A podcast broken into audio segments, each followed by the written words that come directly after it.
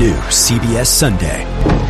You collect rewards, right? This is how I make my living. When something is lost, Everyone's looking for something. he finds it. You strong swimmer? So so. So so. So so's okay. Justin Hartley stars. How you survive, you make quick, smart decisions, and you never let panic take the wheel. Sounds cool. It is cool, actually. Very cool. Tracker. New Sunday on CBS and streaming on Paramount Plus.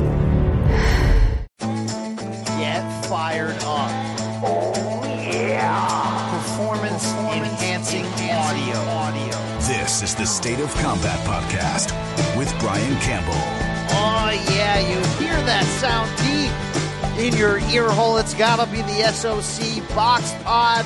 What a week in the life of the box. Charlo double pay per view this weekend.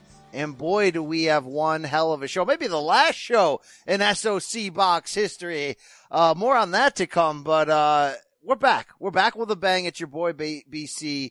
And you know the guy that I do the thing with. Okay. You know him. Um, who's this? Who's this person you're you're, you're interviewing? I'm sorry? Rafe. I'm Rafe. Oh, He is Rafe. He is a New York Times bestselling author. He is a man more excited about all things Charlo for seventy four ninety five than anyone this side of betyourass.com. It is Rafe Bartholomew. Sir, let me lick you up, please. Okay? Let me lick you down like a stamp, okay? Let- Whoa. Whoa. Whoa. Whoa. Whoa, Whoa. champ. Whoa. Whoa, Hey, champ. yo. Yo. Okay. Hey, yo. No, no, whack. Yeah, okay. Uh, Rafe, I didn't play your theme song there. Welcome in. That's um, all right. I thought for a minute you were going into silk. Let me lick you up and down Oh, hey, okay, till you okay. say stop. are you a freak like me? Uh, is that Anita? We, we, that's Adina. There is no Anita Howard. I'm sure there is in the world, but Adina Howard, you mean? Yes. Yeah, Yes. she's a freak in the morning and a freak in the evening, Okay. okay. just like Oscar. Just. Oh yeah. Well, that is true. Uh, just in case um, anyone, uh, you know, listening to this in the car with your children, I get, I get, I get what's going on here. But there's one thing you got to understand. Now let's be real here. Boxing is for grown folk. Right. Thank you, Dwyer. So is this show. Um, look, um, uh, Luke Bartholomew, Rafe Bartakamoose. Um, we're in mid transition from the SOC to the MK as we do here at CBS Sports, but, uh, uh, people always ask me, what feed should I subscribe to? I'm not really sure how this is going to work out. I think you should probably subscribe to the morning combat feed and get ready for that. But this is our victory lap this week on all things ITSO to the C. And, uh, Rafe, we got a great show today. Looking back, looking ahead to the Charlos. I got interviews. I know you don't care about them, but I got interviews today on this pod with Charlo opponent Sergiy Derevyanchenko. Jeison Banana Rosario gonna stop by. Okay. You're gonna like that. banana way, banana way, banana, banana way. You know what I'm talking about? Are you down with? Are you down with only the strong, Brian? Bro, bitch, bro. Bitch, I'm a savage. Of course I am. Okay. Thank you. Thank, you. Thank you, Mark Dacascos. Look also, a big He's fan of man. Ed OG and the Bulldogs. Remember, be a father to your child. That was important hip hop. Okay, that was a well, hold on, hold on, hold on. Well, I- I'm talking about the film "Only the Strong," the capoeira movie starring No, no, Mark no. Dacascos, No, where they're no. singing "Banana Way." No, I'm clearly out of my Banana head. Way, banana. Banana, let the rhythm take you over, Rosario. Not. El DeBarge. This is not El DeBarge. Uh, here's what I'm saying here. Okay, great show today, or, or you know, could be sometimes maybe good, right? Sometimes maybe the SOC. Uh, we got the two interviews, and you know, you and I, we we would like to give a a, a big gift to people to close. Hopefully, we'll have time this week to uh just smooch smooch the folks. Give them one more on the way out. All right, Ian. I I am in, Brian, and at the end of the day, I hope we can ask our loyal, wonderful, insane fans. Did you like it? It just isn't up. Yes, I love it. I love it. Yes, Right. I, I would like to Hope kiss. they'll be like, I know you love it. I know. I would like to kiss all of our listeners on the mouth. Uh, you know what I'm saying, Rafe? I would like to just congratulate them, thank them for being with us on this journey. We will do things on this podcast others will not. sweet. Make sure you kiss me good with those big lips. Okay, we will do things, right? We will lift Sefer Seferi off the ground and hug him, right? That's what we do. Um, seriously, it's a weird time, but a time to say hello and goodbye.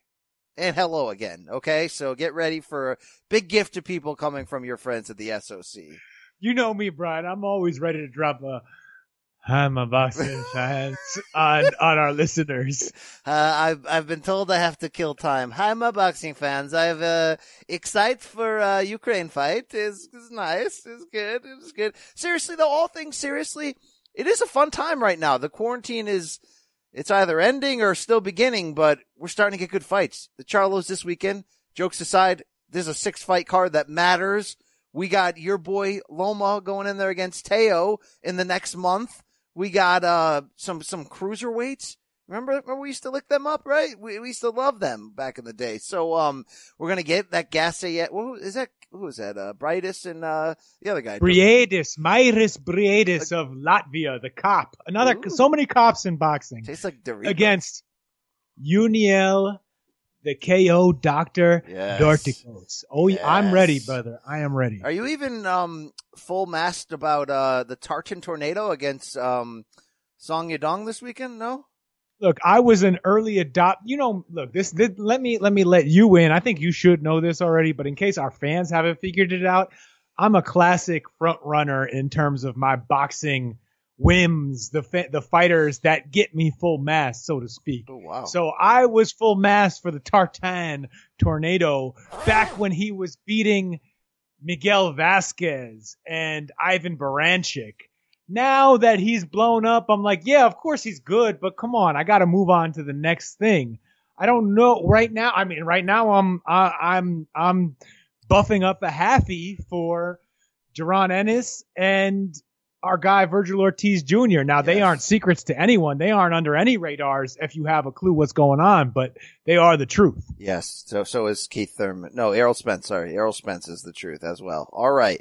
Uh, th- so that's that's what that's the foundation we have laid for you. That's what's going to happen. Um, we will have translators for today's interview, but I know you're going to love both the technician and the banana coming at you. Uh, you're going to get a lot of bugs in your ear hole. Rafe, as we record this, I am coming to you from the damn Mohegan bubble. I have self-swabbed this morning. I have taken the test, right? As, as Jean Pascal once told B Hop, right? Take the te- take the test, right? You know what I'm saying? I was in your ass. I was in your ass and you was ready to quit and you was blowing and puffing and went to your corner like a rag doll, done, defeated, and knew that That, and that's how gangster I am. Um, I took that test this morning. I did ask if they had a rectal option. The guy from uh, Harvard Healthcare not not happy about that. Not happy. No, he that. was like, "Don't joke with me, man. Don't play with yeah, me." don't Um, don't play with me. People. What else was going on? What else? Give give me a report from the bubble on the ground. Brian, do you realize you've made it into a bubble before almost any other boxing scribe? I think I don't think many people have gotten inside the top rank bubble on the West Coast yet. I'm sure Iole's been in there. Um, I think Keith Idec has been inside the, the Showtime bubble before. I know I saw his name on the list. I don't know if that if if HIPAA laws are preventing me from telling you that Keith Idec had one of his orifices uh, violated today in the spirit of the of the uh, of the pandemic for this, but he was as well. Great, great from a great website by the way, boxingscene.com. You know, a property of CBS. Absolutely. Uh, so yeah, so um, I I don't think there's been many, many guys, but there's you know there's been a few hard men, and uh, I have to be in this hotel room for 24 hours, so I'm recording with you, and I'm loving it. Okay, I'm, I'm in the same underwear. It's like being at home. I'm in the same. Are we going to days. marathon this this joint, Brian? Are we going to stay on the line for the next twenty something hours to, should do a until you reach the end of the tunnel? Yeah, say like the Save the Children telethon, like on Full House when they had like the Beach Boys on there. That's totally what we should do. Wow. All right. Yeah. Uh, where's El Ali? Yeah, hopefully Condon, you know, shoot out his gun. Wow. Hey, did you see uh, um, our boy, the Egyptian magician? He's uh, committed his career now to, to Vegas at the Mayweather gym, and he is ripped, and he is he's he's working. He's going for it. Jean Pascal sent him to hell, but he's back, brother.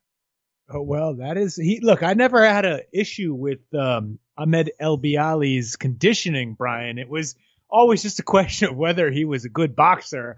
Which, if uh, watched Jean Pascal prior to rediscovering Ripper Nutrition, uh, knocks you out might mean that uh, it's gonna be a challenge. Indeed, indeed. Uh, we'll see where that goes as well. Um, did you happen to, did you happen to check out the Last Stand with Brian Custer podcast by any chance?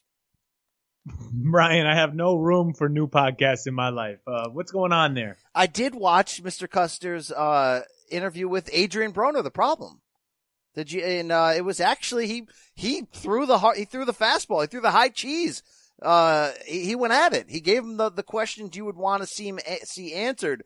But the big takeaway was that um, AB uh, uh, AB's still gonna AB, but he's gonna come back in January on Showtime. And on that podcast, they sort of circled the rim and said it would be Ivan Redkach. Yin? circled the rim. That's disgusting. I guess the Redkach fight was supposed to happen before. Didn't Redkach get a fight with Danny Garcia because he didn't get the Broner fight? Why do I need to watch more Redkach? He can't beat John Molina. Uh, that's true. That's true. Officer John Molina, right? Yeah, he's an officer now too, Mister Officer. All right. Well, you know, I'd get, I'm going to get excited for AB at 31 to try to come back. Look, Redkach is the right fight.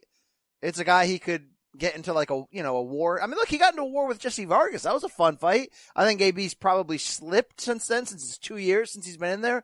So Redkach might be the the type of guy that can kind of go life and death with him. But you know what I think he should build to? Not Mm. selling his name to Thurman or any of those other guys. You look, I would do a washed on wash fight, of course, with Vo or or uh, or Berto. But why not Khan and why not now? Hmm. AB and Khan, you in on that? Because hey, I I would be in on that. Yeah, both of those guys are not real boxers anymore, uh, but they can still they're still young enough to get in a fight. That makes sense to me. I'll I'll spoil you. I'll watch it with you.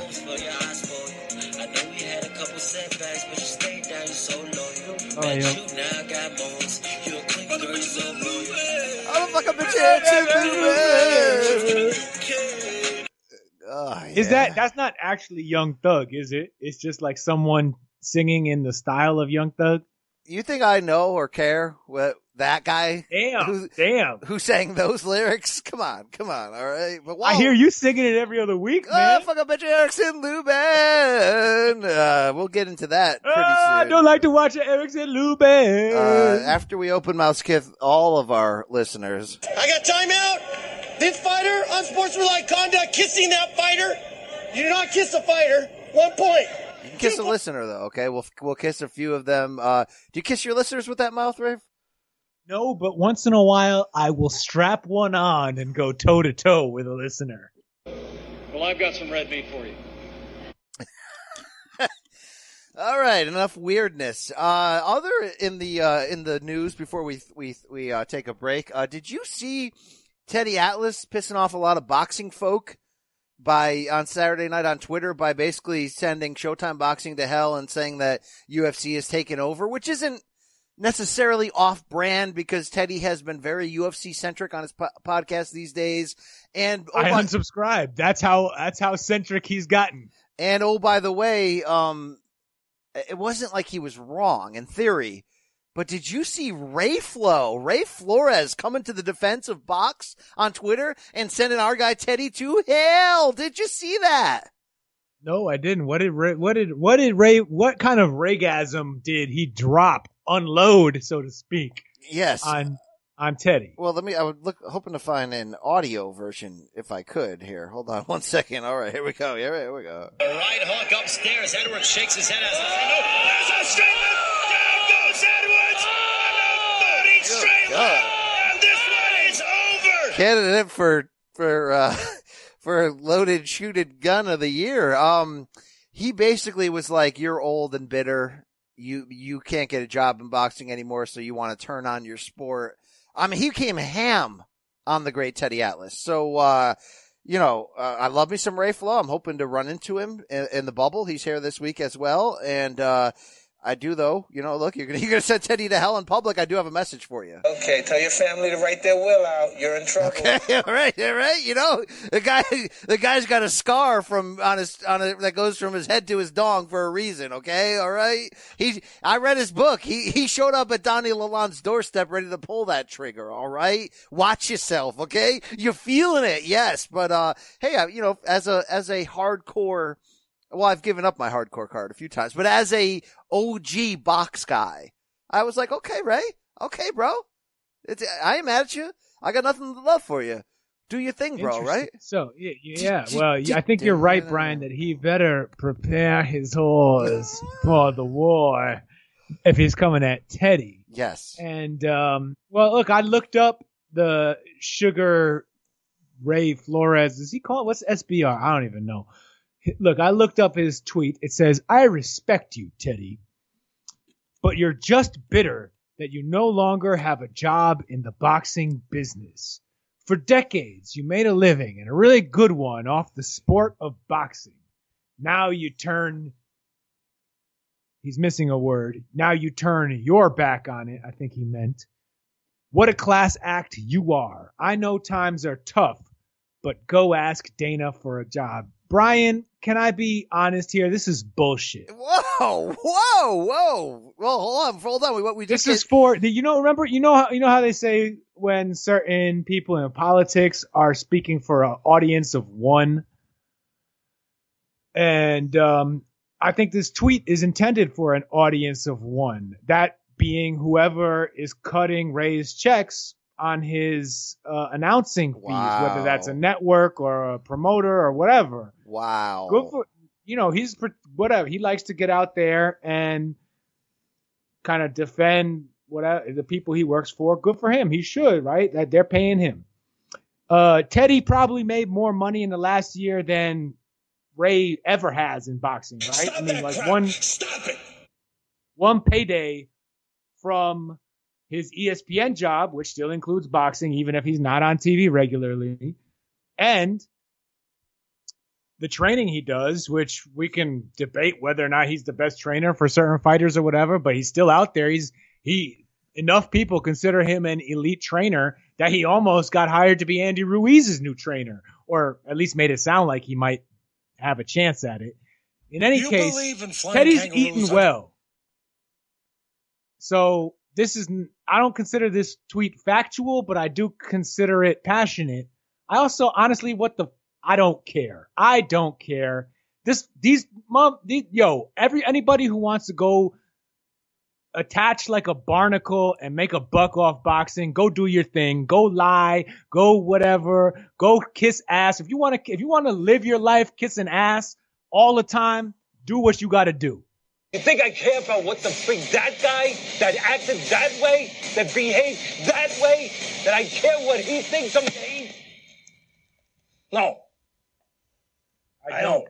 Wow, you sent a few people there to hell. Uh, I did. I liked the. I liked the chutzpah out of Ray Flow there. I did. Um, uh, the the the area that I disagreed with is that I actually don't think Teddy's wrong.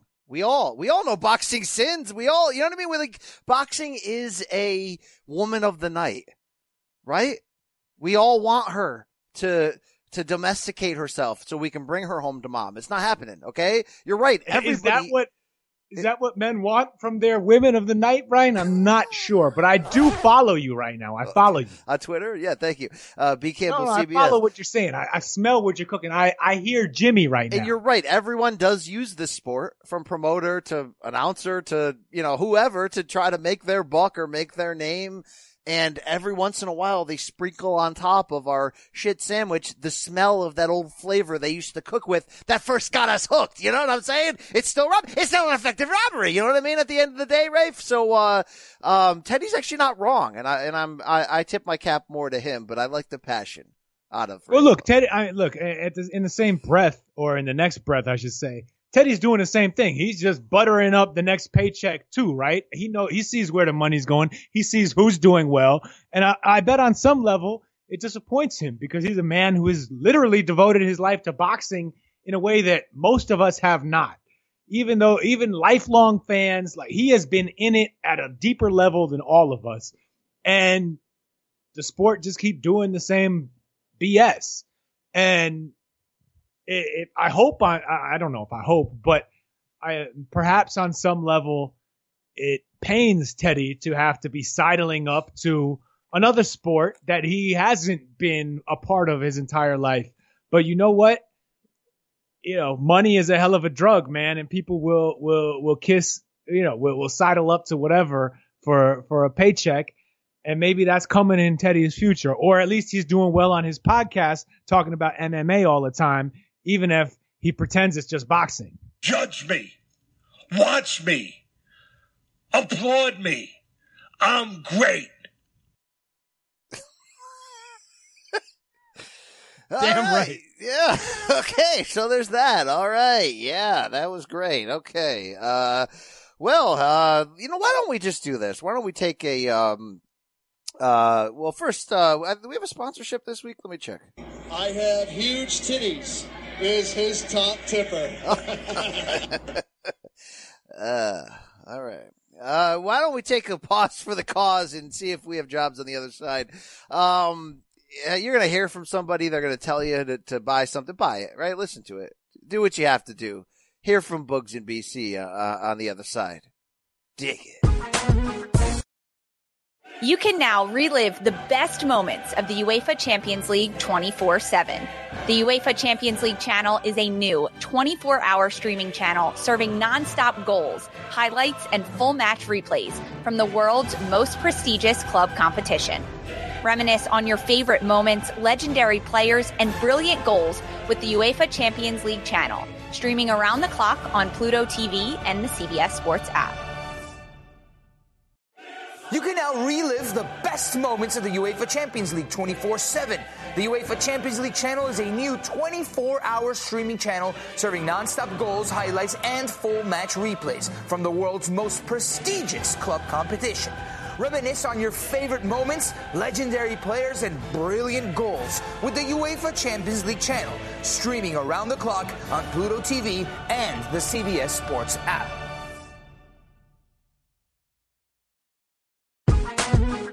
Right, it's BC. It's it's the uh, that that American Hatchcock Rafe Bugs. Still to come, Derevchenko and Banana Rosario coming your way. But Rafe, it's um it's time to celebrate. It's been a long time since we rock and rolled with a big fight. We got two of them this weekend. We got six of them in some ways. Uh, big time boxing, whether you think it's worth seventy four ninety five or not, is back. Yes, I'll be a part of the festivities this week for Showtime Boxing. Check me out, uh, co-hosting the weigh-in stream on Wednesday, the, or Friday, I'm sorry, the presser on Wednesday, the halftime show of this double Charlo extravaganza this weekend. But every week I ask you the same question. One to ten? Flaccid to full? What is your excitement level? Are you at the point where at least you can understand that we're going to see two really good main event fights here, title fights that will impact the two divisions we're talking about, 154 and middleweight, and could produce two more pound for pound contenders at the end of the day and maybe the two faces of their respective divisions. Are you feeling what I'm putting out? Will you let it in? Well, well, look, Brian, I know that when the Charlo brothers mistake you for Mike Coppinger, and thank you for putting them on his pound for pound top 10 list. That's a nice moment between you and them, between lions and snakes, so to speak. I, I just find Uh, it all incredibly hypocritical. Perhaps. But for me, no. They, they, I, I look, I, I'm, I, I will say it right now. I think they will both win their fights this weekend and look pretty good doing it because they're very good fighters. I have no intention of moving them into the top 10 pound for pound on my meaningless list anytime soon because there's a lot of very, very good fighters out there who've proven a lot more than them. Well, Rafe, and Rafe, um, don't don't get Brian, it's still good fights. Let's yo, pound for pound is full of more S than boxing is in general. So let's forget that. Here's what I'm saying. If Jermell, These are good ass fights. I am excited for these fights. if Jermell walks in there and KOs Banana and is the is the face of 54, I'm sorry, he may get a one, he may get a pound for pound vote. It is what it is. All right, he'll be up there against like Beterbiev. Yeah, he wouldn't. He would not deserve in in in that class after the win that better Beterbiev had over Gvozdyk, who was just uh, look. I'm sorry. Here's my thing. Maybe I'm wrong. I could be proven wrong. The fight on Saturday could prove me wrong. I don't. I am. I don't believe in Banana on that level yet. All right. He beat J Rock. Great win.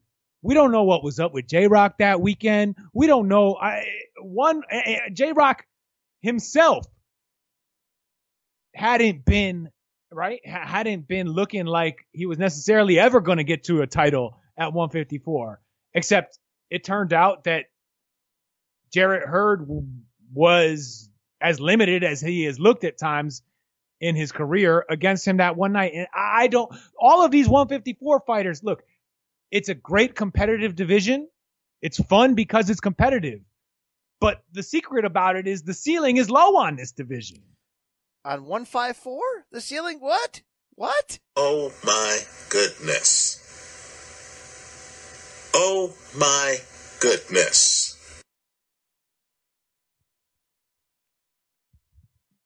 Okay. uh, all right. Rafe, you need to cool off? Are you okay, Rafe?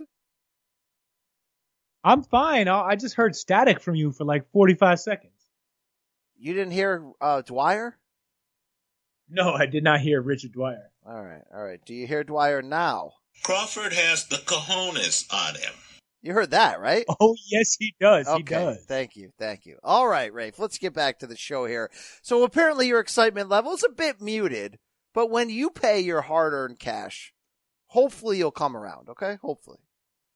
Brian, like I said, look, I think these are good fights. I think these are, it's an extremely strong card up and down. I will lick it up and down. I will pay $75 up and down. I can't wait to see the halftime show hosted by the morning combat crew of the Brian Campbell and Luke Thomas.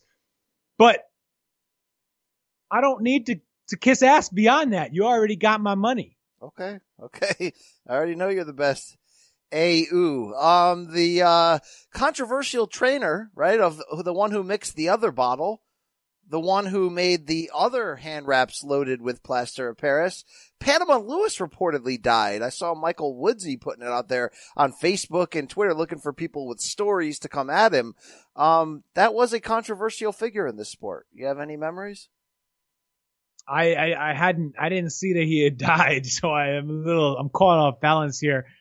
Um, yeah, look, he doesn't have a great legacy in the sport, but he this, this is a dirty sport, and he's remembered for that reason. I don't. What do you have some perspective to share on this? No, I don't. It was interesting going on. Um, I went on Aaron Snowell's Facebook page today. I don't know how I got there. You know, he's the former Tyson trainer in the Douglas fight. The uh, you could hear a rat pissing on cotton in the Tokyo Dome. That guy, that guy from the legendary Knights, you know what I mean? And, uh, people on his page were coming at him saying, good riddance. You know, Panama's dead. He tried to kill a man and, um, Trainer Snowell was coming well, back. he did, didn't he? A couple times, yeah. And Trainer Snowell was coming back very biblically of thou shalt not, uh, wrap the handeth of the plaster of Paris at somebody unless you have, uh, uh, wrapped one on your own. Yeah, something like that. So, uh, so yeah, oh. I'm, I'm, not here to judge Panama Lewis. Okay. All right. Thank you. Thank you. Uh, Rafe, um, Joyce Dubois could be delayed again per uh, Frank Warren. Uh, I'm losing interest by the day. You don't say, Brian. I am. I color me shocked that this might not happen on schedule. What? It's like there's something going on in the world. Yeah. Yeah. Um, are you into the idea of Jaime Munguia uh, going up to 160 and facing Tureano Johnson on October 30th on DAZN? I- I'm into it because it's part of the remaining like three months on the DAZN money I can't get back, so I'll watch it. But is it a good fight? No. I mean, it's okay. Look, it is kind of a good fight because because Munguia ha- kind of hasn't fought anybody in a while and hasn't looked good while not fighting anybody. He hasn't fought a legit uh, middleweight yet since he moved to 160. Tureano is a bit long in the tooth, but he's still tough. He's never had a, he's never looked bad in the ring. He's always been competitive. And shoot, if it would be it would be a lot of fun to watch Tureano Johnson finally get a big win because Lord knows he, he's one of these guys who's been around forever and and we've always kind of been rooting for him to get one of these wins. And two, it would upset this fraudulent Munguia apple cart. That would be a great thing to see. There's a lot of fraudulency in this sport, Rafe. Folks, welcome to boxing. True that. Some of the rooms have shadows in the corners. right? Yeah, I think so. I think all of them do, Rafe. All right, all right. Uh, boxing is full of shit. Uh, it always has been full of shit. We used to love this game. Thank you. Okay. All right. Uh, Rafe, did you also know that, uh, Dana White of Skinhead fame, you remember that guy, right? Yeah, he's a important person in the skinhead business. He was on the BT Sport video pod thing that, that, uh, Ben Davidson is like a co-host of and some other, uh, English guy. And he said, look forward to a major boxing announcement this week, which has a lot of people pointing to this two key points, Rafe. One, Conor McGregor of Skinhead fame. Uh, Dana last week said, finally talked to Conor. We have a quote, very creative idea for his return. And then as you already know, the great Filipino Senator Manny Pacquiao is signed to Paradigm Sports Audiatar, the same management team that reps Conor. Are you getting the feeling that when Dana says I got a major boxing announcement coming, it's going to be Conor Pack? I mean, that makes sense. Uh, it probably is what he's hinting at, although they hint at things like this and then reveal something totally, you know, you get a lot of bait and switch with these hints. So it would also would not surprise me if they they point everyone in the direction of McGregor versus Manny, and instead make it Logan Paul versus uh, Jack Swagger. Uh, he's not fighting in UFC, right? Maybe No. Logan Paul versus Kid. Oh, it's his name, um, CM Punk. Uh, yeah, that's, uh, no, Like- like a major announcement for Dana, who's been teasing one for like two years now, and it would have to be Conor versus Manny. I'm still of the belief that that's a horrifically bad idea for Conor. Seriously, like take off the this is bullshit cap for a second. I don't think there's a chance he can get through four rounds against, against still got it, jacked up calves Manny, Manny Pac-Man, right? Yeah, look, it is a. I, I'm the person who said that Oscar would stop Conor in two. So Conor McGregor ain't lasting much longer against Manny. I guess again there the, the there is the slight long shot hope that Con, Conor McGregor, who we've who has good timing and is a great striker in MMA, could get. I would say, look, I I guess there's no such thing as a lucky punch, but he could get lucky and catch Manny with something that the way that Manny has been caught before and and pull one out of his butthole like that. But other than that, he's getting sent. Uh, I, I, this is gonna sound weird. I'm kind of in on this whole Floyd, uh, Floyd against like a 185 pound Logan Paul idea. I'm just, I like, it's so char- charadical and bullshit that I'm like, you know what? Smear it on my face. Let's do it.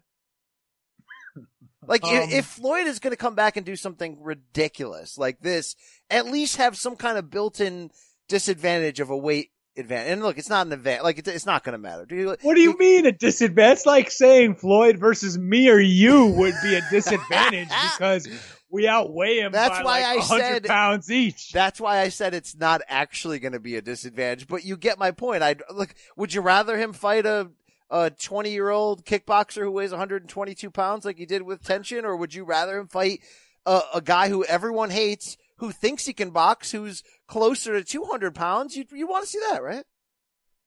Um, I don't. That's that's difficult to choose between Floyd versus Tenshin and Floyd versus Logan Paul. I think I'm going to say I'm equally interested in those matchups, Brian. But the matchup I do want to see, and where I think that Floyd could be beaten, is against a younger Floyd Mayweather.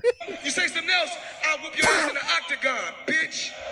No, you won't. You you won't do shit. Okay, all right. If it was 50 years earlier, there would be no such thing as the octagon. Okay, thank you. Uh, so we'll see where that goes right there. Um, okay. Shannon Briggs coming out and saying if Roy Jones is having second thoughts, tag me in. I'll fight Tyson. You here for that? Yeah, I'm as look. I kind of would rather. I've been waiting to see our guy Shannon Briggs get a payday, get a fight out of. He's been doing this act for like more than half a decade now. Let's go, champ. Give this man a fight. I, I or or I hope he's getting paid off it somehow. Yeah, champ, you're gonna need uh, you're gonna need a couple pies. You're gonna need at least one, right? I'm talking. I mean, he flew to he flew to Germany with pies. Yeah, you're gonna need at least one pie. Can he? Can this guy eat? I mean, you know, you know what AJ said, right? Right. Everybody's got to eat, baby. Thank you, thank you very much. That was very nice of you. All right, enough meandering here. Let's get into this uh, this great weekend of fights. And the big one takes place inside this here Mohegan bubble, Uncasville, Connecticut. 7 p.m. Eastern, Saturday night, Showtime pay-per-view. It's Charlo on Charlo violence. Um, two main events, two three fight cards each. And that first main event, Rafe, it's Jermall Charlo. Unbeaten, 30 and 0, 22 KO is going to put that WBC belt at middleweight on the line against a man who's been there before, the technician, Sergiy Derevyanchenko. Split decision loss to Danny Jacobs. That, look, he was there. He was in that fight. I'm not going to say it was disputed or controversial. He was in that fight after the first round knockdown. It's the one with Gennady where you could kind of flip the coin or say maybe he deserved better when he lost a close unanimous decision. It's the toughest challenge of Jermall's career. We have both agreed on that. What are you thinking on this fight coming in? What are you What are you going to look out for? What are you going to know? I mean, uh, who has the advantage in certain areas? What's on the mind of Boogs on all things mall technician? Well, it is extremely interesting because Jermall Charlo, while looking like a dynamite fighter pretty much throughout his entire career, hasn't been all that tested. His best win is the knockout over J Rock, which is a very, very good win. Other than that, it's kind of a barren wasteland on his resume. And he's been, and at middleweight, it's just been a joke, right? I mean, winning, defending title, getting elevated to champion be, uh, with the WBC because Saul Canelo Alvarez was put franchise champion and then fighting against Brandon Adams. Like these, these are, these are dumb fights. Um, he bought, he beat Dennis Hogan, right? Another dumb fight. Um, but he looks like, he looks good, man. And I think he is good. And Derevyanchenko is sort of the opposite, where, you know, he, we've, he hasn't, he, he's only fought, what, 15 times, got a couple losses, but he's been in tough several times, especially tough with Jacobs and Golovkin. But Jack Culcay, too, ain't exactly a slouch uh, and gave him some trouble. Um, but he's he in his two losses, even in the Golovkin fight, which honestly I had to look back at, uh, and he probably won. He probably deserved to win, except for maybe the that it comes down to look looks like he kind of deserved like a seven five minus the knockdown, so up a point overall on on Golovkin in that it was a but he doesn't close well. He he gets he he doesn't start well and he doesn't finish well. He gets real hot in those middle rounds and do, and, and looks like he's taking over the fight. But he let Golovkin come back and and finish strong in that fight I thought. And that was enough to give the house fighter the the the close decision on the scorecards. I wonder what it's going to be like against Jermall Charlo who has some athletic advantages over him, hasn't been in the tough fights. We don't know if that Golovkin fight just took a lot of the starch out of Sergiy Derevyanchenko. It took a piece fought. of his soul. It's possible. I mean, you did you see his face after that fight? It was not in good shape. He looked, even though I think there's a strong argument that he won that fight by rounds, he looked like he took the far worse beating. But it was a war. That, it was that, a freaking war with us Yeah. with one of the hardest punchers in the game. A That's war. also because we probably didn't see the the blood that Triple G pissed after all those body shots. Yikes. Um, Ugh, yeah. Do you think So anyway- his, do you think his bladder looked like like a two like a two liter bottle of Big Red?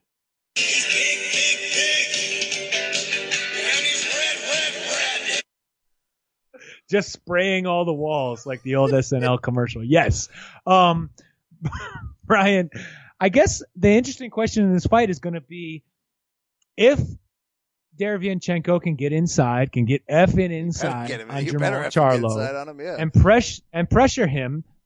A, how does how does Charlo deal with that? And B, can he do enough to to to to beat him there to to and keep the fight there? It's it's close. What do you think? Yeah, this is look. The big intrigue here is is what you said. We haven't seen Jermall at at sixty remotely pushed outside of Korobov, who was able to box him and and just be a tough out. Not not hurt him, not anything like that, but just be a tough out. Be a guy who had a chance to claim it on the scorecards. He could get deep end of the pool pool in here. Did I just had an ED on the end of that? He could get thrown here in the deep end of the pool, and that's what we want to see. You want to see that about anybody who you are teasing at the idea of eventually throwing a pound for pound vote. You can't throw the pound for pound vote at him until you really see, unless they're just uh, on a Gennady like run back in the day of just destroying people and your eye test is just so, you know, you can't, in fact, the eye test you can't even see because you're so full masked, it's blocking your vision. We're certainly not there on Jermall, although we respect his unbeaten record, the combination of speed and power that both Charlos have, the, the fear. I think one of the best, one of the best parts of the Charlos in general, and I think Jermall has this more than Mel, is that like fierce hate, attitude, anger, hatred in the ring. I mean, Jermall is a finisher. He goes in there not to be your friend. He goes in there to at least attempt to take your soul. So you want to see what happens when somebody can take your best shots, can come back on you. And I think the fact that Derevyanchenko, who I don't think we've ever tried to miscast as as this giant knockout puncher. He's not, right? He'll hurt you. But I think it's more of, you know, he can get inside and he's comfortable inside because his footwork's so good, his technique is so good, and he's a, a real man in there. He will fight to the to the Jeff Horn death, so to speak. He'll he'll, as Dean Lonergan would say, He should just harden up. Like seriously, bang it full of quarters and get on with it. He'll bang you with the with the roll of quarters. All right, that's that's how hardened up he will get. I want to see what happens. And by the way, we may just find out that a a real challenge raises Jermall's game. Jermall may end up, you know, because look, you can drop Sergiy Derevyanchenko. The elites have done it, both in the first round. He may get dropped a couple times and this fight could be over in the fourth round and we go, holy shit, Jermall is for real. But I want to see what happens when and if that doesn't happen. I want to see what happens in the middle rounds, like you say, when suddenly Jermall is pushed to a level of exertion that he's never been in before. Not exertion of a Korobov trying to steal rounds from you, but somebody who's trying to steal your damn soul. And then we see him fight. Then we see whether his speed can adjust against a guy with pretty good speed and pretty good power, but great technique.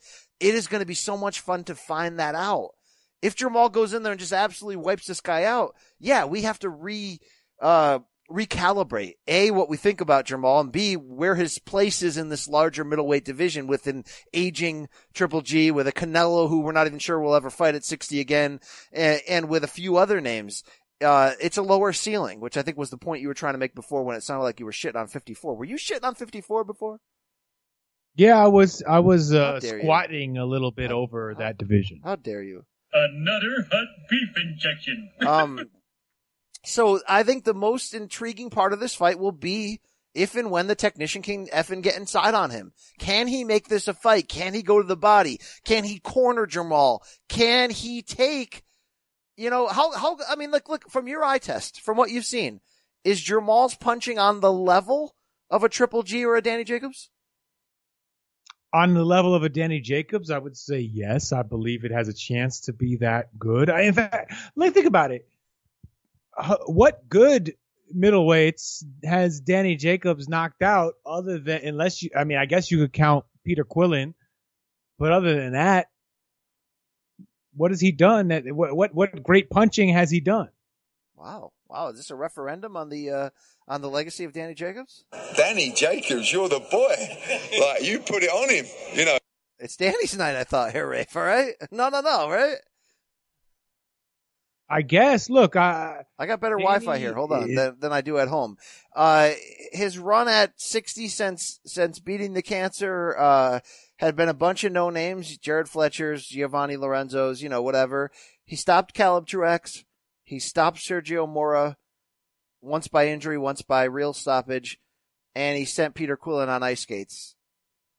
and didn't knock him down, but did get the stoppage. Uh, you know, that's it. Decisions with Luis Arias, decision with Sulecki, decision with Derevyanchenko. So maybe, maybe you're not wrong here, right? He is, but I mean, if you, if you make a mistake, if you're a B fighter, Jacobs will send you to hell, but we're talking about potential A fighters here. Right. Um, and I think there's so I, I do believe there's potential for Jermall Charlo to show that yes, he is a more dominating fighter, a more as a higher ceiling at 160 and in general than Danny Jacobs uh, did in his absolute prime, which I think he's probably out of. You could yell at me if you think that he's still in it. Um, but compared to Triple G's power, no. I mean, like you saw, like when, especially in the say from you know 2012 when Golovkin, even against the guys that he was fighting, the Froskas, the the Gabriel, good boy Rosados, no, the Curtis Stevenses, Nobuhiro Ishida, all those guys, all them guys. Macklin, one touch. It took one touch and they were on the back foot like, oh my God. Like, like little Emmanuel Stewards screaming in their ears. Saying,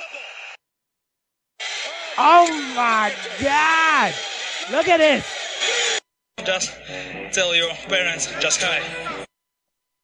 Yeah, that was serious power. Those were very, very heavy hands. I don't think that Charlo has that, but he's more explosive. He's faster.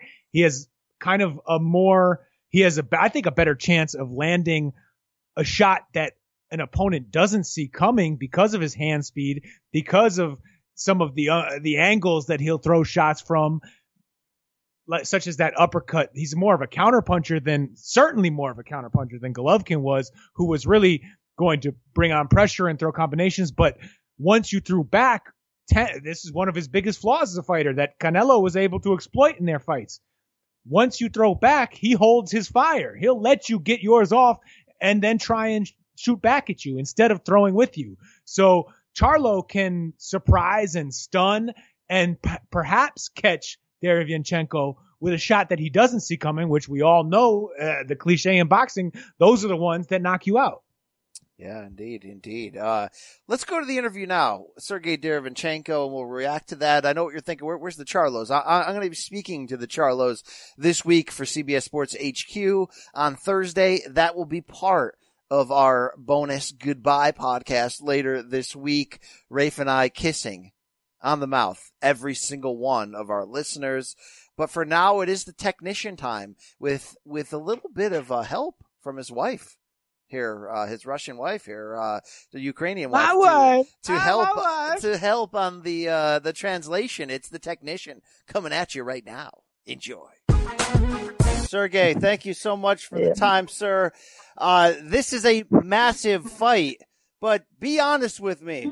Are they selling this fight as the Charlos only and not selling this fight enough as Sergiy Derevchenko has a great chance here to be the world champion? он говорит, типа, что регулирует файт, типа, его mm-hmm. брата больше, чем, типа, твой, как бы, как ты... Yeah, he, he... Это его проблема. He... Uh, it's his problem, Sergiy, not so really searching everything in the internet. He just has his preparation and he's not so really worried about promotion. Sergiy, what does this fight mean for you at age 34 to, to be in this spot headlining a pay per view? What's at stake for your career?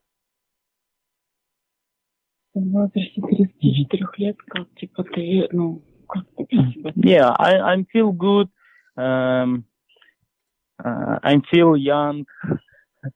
Uh, я в хорошей форме he's good condition right now and he's ready he's impressive he's uh he's uh, really experiences uh, and uh, he's ready to be world champion how hard is it to deal with the jacobs fight and the golovkin fight where you thought you won but the judges disagreed Это он типа mm. что ты как ты ты чувствуешь, что ты выиграл, но судьи не согласны с тем, что ты сделал? Ну, я никак не могу, не могу повлиять на судей.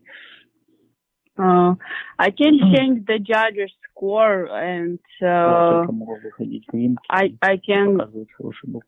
I can just uh, show the good boxing and show and uh, I can do what what I can do. I'm not uh, can change the judge's score, and I just show what I can. Because the judges scored those fights against you, does that change your strategy for Charlo? Mm-hmm. Mm-hmm. Mm-hmm. Ну, я, я об этом не думаю, как брата. А эти Джорджес я буду выходить в, в ринг и опять показывать очень хороший бокс. Uh, I need to really figure out about and and not to really focus uh, about judges score. Uh, I'm on, always focused uh, on a real boxing uh, show, on uh, a real fight, and I'm always uh, trying to be ready for the next opponent. I'm trying to show the good boxing show, and uh, it was uh, so sad for me, but uh, it's not a big deal. I, I will be ready in 26 September. You were able to hurt Gennady Golovkin, and nobody hurts Triple G. So, do you think Charlo has the chin and toughness to take your shots? Понял?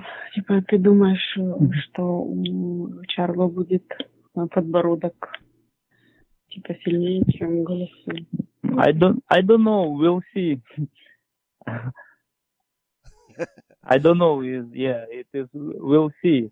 It is. Um, this another boxer. Um, another another style. You know. It is. Uh, типа интересно.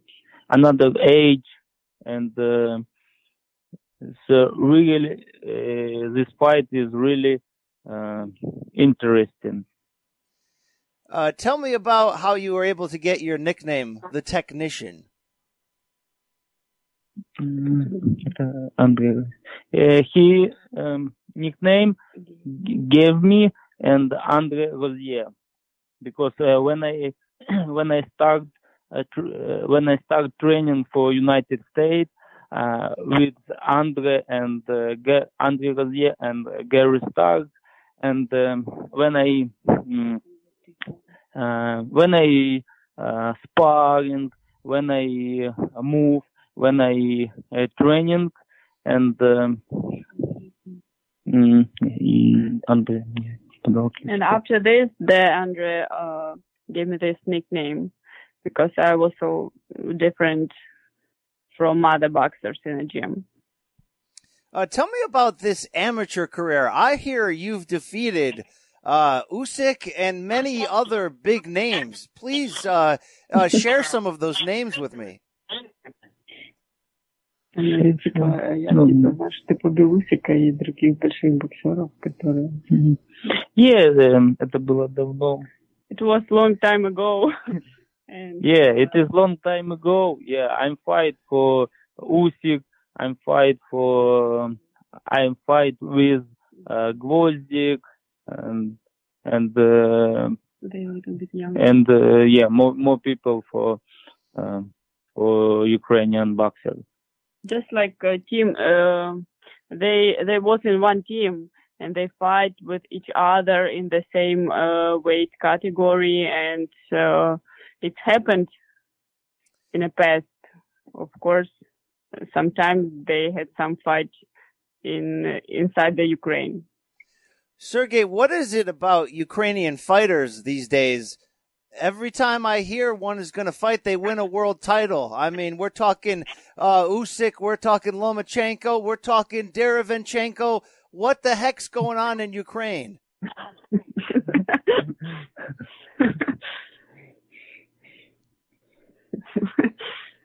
Я не знаю, с ума сошли украинцы. Uh, I don't know the Ukrainian uh, crazy people. crazy boxer. uh, Sergiy, please give me your opinion on Jermall Charlo, and uh, specifically if you think he has enough experience to be able to defeat you.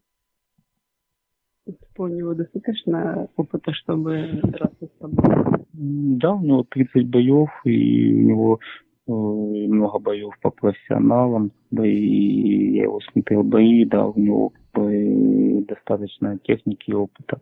Uh, yes, uh, he's enough experience. Uh, I saw a lot of his fights, uh, and he has uh, more than 30 fights uh, in uh, professional boxer career, and uh, he's really good opponent, and I respect him, and of course, I will be ready to fight him. Respect him like boxer. I respect him like like a boxer, like an athlete, because he did a, a great job in his uh, professional career While you have respect for him as a boxer, do you have the same respect for him as a man? Because the Charlos are very brash and aggressive, and many of their opponents tend to, to get in arguments with them.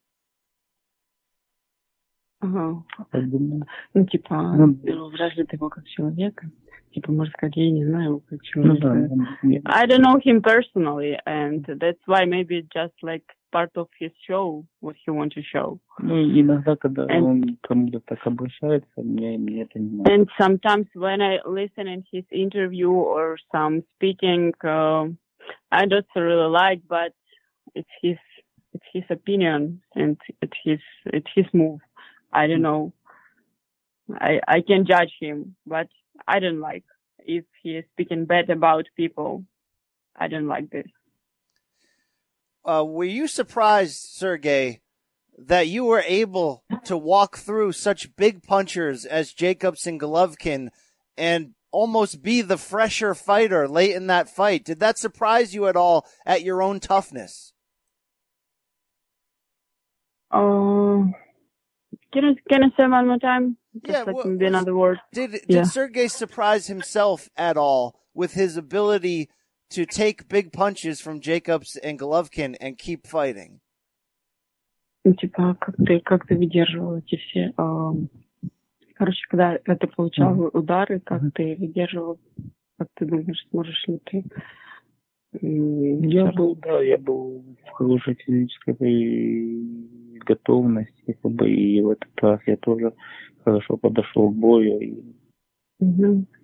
Uh, whereas uh, the, those fights, uh, I was in a good uh, physical and emotional condition, and same thing with this fight. Uh, I'm ready to fight Charlo. Uh, I'm in a good physical condition. I'm good in mental condition. I'm in a good age and experience, and I have everything to defeat him. Sergiy, do you prefer that this fight with Charlo is more of a technical boxing match or more of a brawl and a fight? Потому что будет техничный файт, будет драка. ну, поначалу, тех, поначалу как бы техничный, а то может будет э, меняться все по, по ходу боя. Mhm. Uh, probably uh, we can start like technique boxer, but uh, during the fight everything uh, can can be changed. And uh, Can you change? I'm change. uh, if uh, if I need to be change, uh, I I'll do this. If I need to to do uh, fight like in a street, I will do this. If I need uh, to show the technical box, I'm ready to do this also. It depends on situation during the fight. For sure. Yes, yes.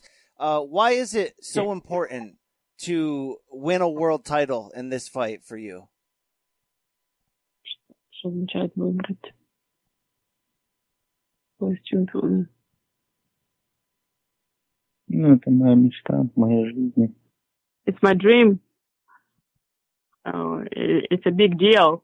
Uh, during, Я всю жизнь как бы посвятил этому виду спорта, и I'm boxing on uh, all my life, and uh, I was dreaming about this uh, since 10 years old. And of course, uh, when I get this belt, I will be so happy. What is ha, been what has been the reaction in Ukraine after your two close defeats?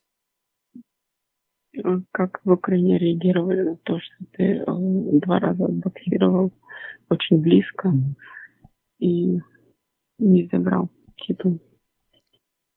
Ну, все мои близкие, мои фанаты и моя семья были как бы этим расстроены.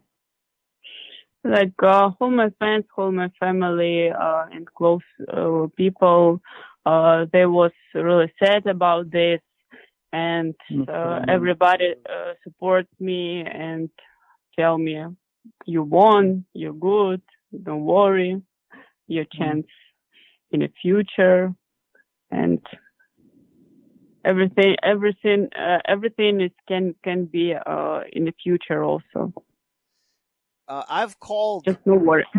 Sergiy. I've called you the best kept secret in boxing. Uh, why do you think it's been such a secret? You have a chance to become a star against Charlo, but why have people sometimes overlooked you? Um, what do you mean overlooked? I mean, like they talk more about Charlo than they than they talk about Sergiy.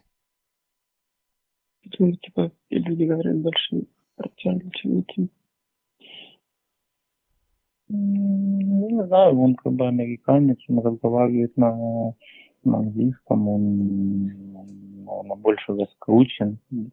Um, Поэтому I think uh, just about uh, he's American, he's speaking English, and uh, he is mm, more popular in USA, and uh, that's why from uh, this point from uh, from the USA country, of course, people talking more about Charlo. For example, uh, in Europe, people know more Sergiy, and they're talking about more about Sergiy. It's it depends the site where you looking the situation.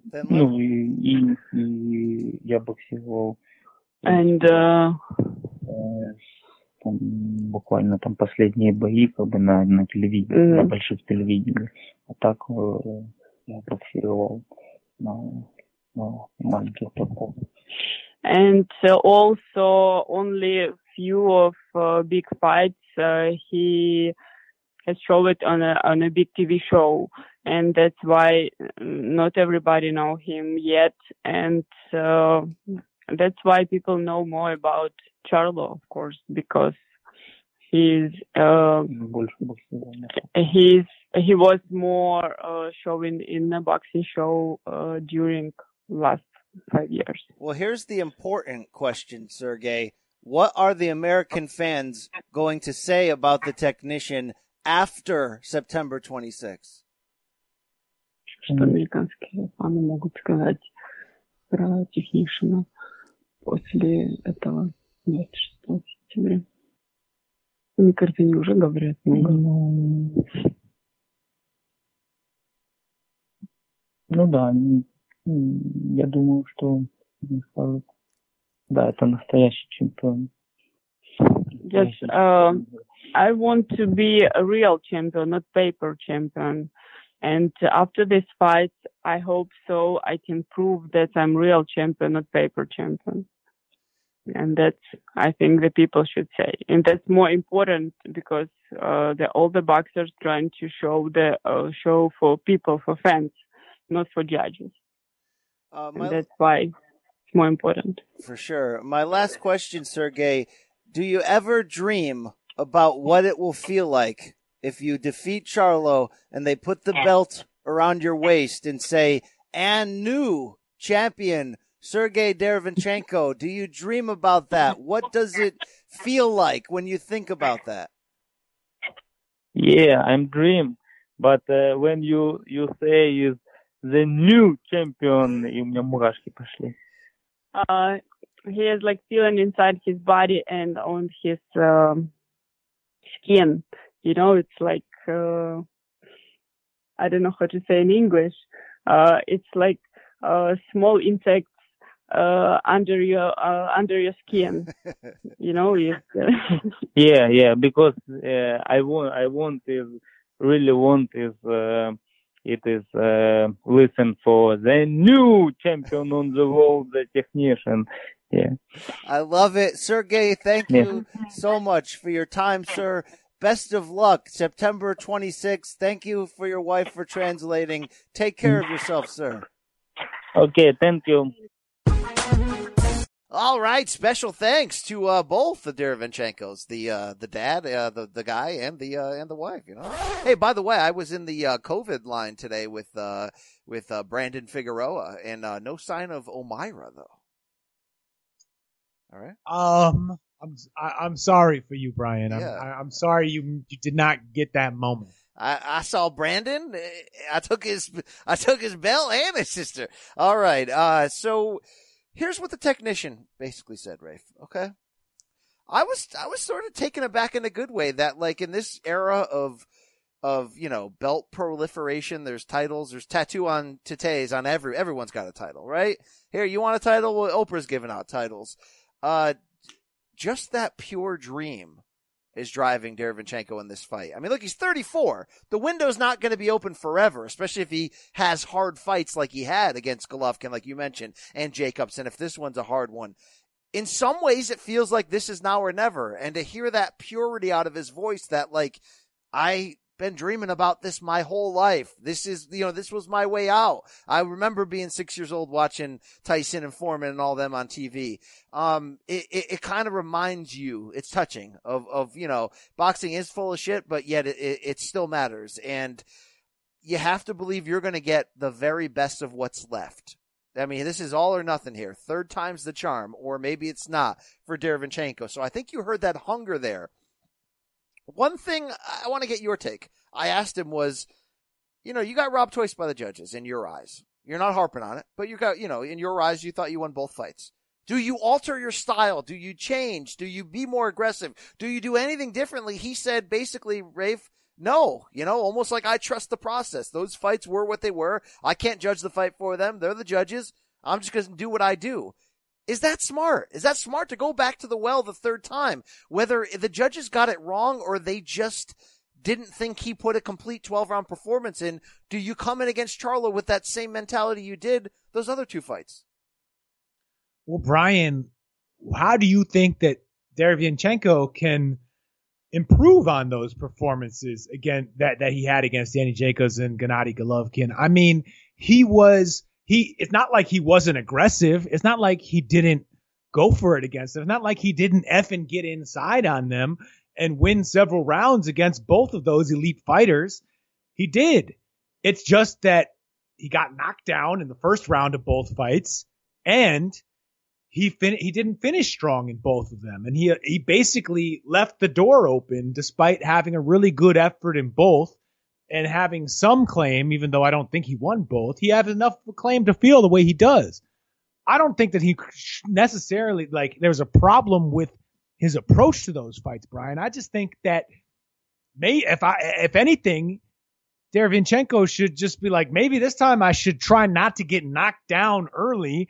And in the last two rounds, whatever he's got to do, I know, look, the way he fights, he's very physical, he's up close, he's active, all of these, these, that's part of who he is as a fighter. So maybe it's too easy on our part to say, well, he should save something for later, make sure he can finish strong, but hope at least in this fight against Jermall Charlo, if, if he's still in the fight in the last three rounds in the championship rounds, rounds 10, 11, 12. He, if he's got anything more to give, give every last ounce. Don't get, don't let someone close the door on him like happened in those other fights. And look, let's be honest. This is boxing. He could put in that kind of performance and still lose because Yes. you know what? The Charlos are still the house fighters on right. Saturday night. You damn, But you damn right. what more, what more should he do? Do you think? Uh, look, I think when you look at this, I, I think you're right. I, I, if I'm him, I'm not going to take the chance that the judges are going to appreciate my art, my craft, or that there isn't going to be one of the three judges who automatically is going 118, 110 for Jermall. I'm sorry, that happens. That's in play in our analysis. That happens in this game. So, I think he has to be looking at, you know, in, in training camp at I need to put on the most pressure I've ever done. It doesn't have to be reckless pressure though, because look, the key for him is to get inside. Jermall's a big puncher. He needs a little bit of room and extension on those shots. Uh, the best place for him would be inside. I think he's got to get in that ass. And he's got to do it in an intelligent way, but pressure, body, pressure, stay close, stay tight. Try to put Jermall in a situation that he's never been in before, which is not only a guy who has the, the, you know, the balls to try to stand in there, but has the stamina and the skill combined to, to, you know, swim without getting wet, to quote the great Naazim Richardson. Uh, he's got to look at this like, I've got to break his will. I've got to run out Jermall's gas tank. I've got to do that and leave nothing to chance. I fear that there's a little bit of an uh an artist in him too much. Like we used to talk about the Cuban fighters, right? The Laras, you know, the Rigos, where it's like they're too content with, well, I just painted my picture for 12 rounds. If you don't, if the judges don't believe or the announcers or the reporters don't like it, well, you don't, you know, you don't know art. You don't know shit about art. So F you. That's not going to get you a world title if that's your dream. The way you're going to get a world title is to is to expose Jermall as being somebody who looks great against B fighters who's never been in there at this level at this weight class with a real A fighter. I think you got to look at it as it's not a brawl, but it's it's a high speed. It's a it's a you know this is this is high speed chess, man. This is come at it and bring it and try to see what can happen if the other guy gasses. I don't know. You know, you have to put him in spots he's never been in. You're not going to outslug Jermall. I don't think you're going to purely outbox him to a enough of a wide enough gap where you're going to guarantee you're going to get the decision. So you got to try wear this dude down. That's the game. The game is the game. Omar said that.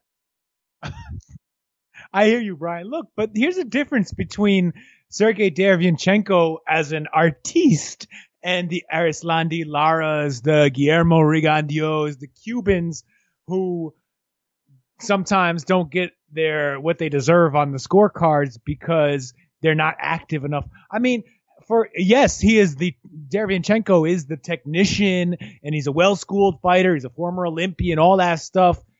But he's very active. He's a he basically his style is educated pressure, right? And he likes to get inside and is very adept at pivoting out inside outside pivots, basically turning on the inside rather than retreating in and out so he can stay within distance and while while giving enough different angles to keep his defense uh, responsible. And uh, basically, what I'm saying is, I don't think that his style is not attractive to, to to judges in the way that some of the pure boxing stylists, the Cuban style, the hit and don't get hit, stink out a fight style, those guys who get jobbed on scorecards. Derevyanchenko is in there. He's usually out throwing a lot of his opponents. I, I, I have, I would need to look at the CompuBox on the Jacobs fight and the Golovkin fight again.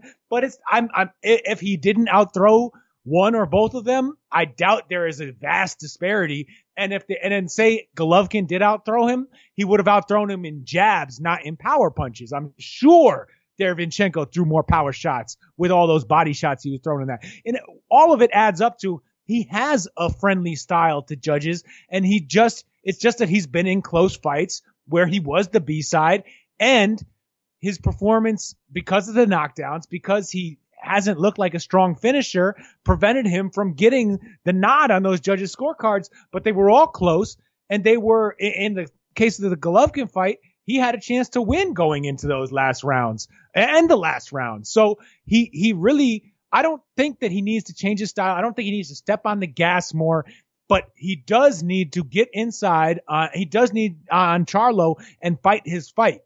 And the thing I'm excited about in this fight, Brian, is I think he can do that because Charlo, we've never seen him deal with a guy who can box, knows how to handle himself, and looks to get inside, right? We've seen him against probably some cavemen when he was a prospect or or rising the ranks, a young contender. But these were cave. They they weren't operating. I'm probably I don't, I can't remember it was Jermell or Jamal, but I remember in Carson seeing H.R. Lowe fight Hector Munoz, one of these guys who has gun tattoos on his back. Uh, and yeah, he's a guy who looks to get inside, but he had no chance of ever doing that against a Charlo. And this is what this is the thing. Derevyanchenko can, and I think he will. And he, if Charlo wins this fight, it's gonna be because Jermall Charlo is that good and is on a level of a late career Jermall, brother. Jermall. Triple G. Yeah, Jermall. Yes, Jermall Charlo. Yes, Jermall. He fought Munoz. And I don't know, but you said Jermell. Okay, so if you don't Oh, know my about bad. him, If you don't know I'm who talking. he is, I'm talking Big Charlo right now. yeah, Big Charlo. Okay, thank you. Lions only. Thank you. Uh, a couple, a couple times you threw some slander at Danny in there. I didn't like that. what's the deal? Does Danny Jacobs have bad breath or something? Uh, here's the Yeah, thing. he's just trying to touch M's right now. You know it, and I know it. Remember when Danny said that thing that got me all excited? You remember that, right? This is a little bit of a sidebar, but I like sidebars. Did he do it, Brian? Did he do it?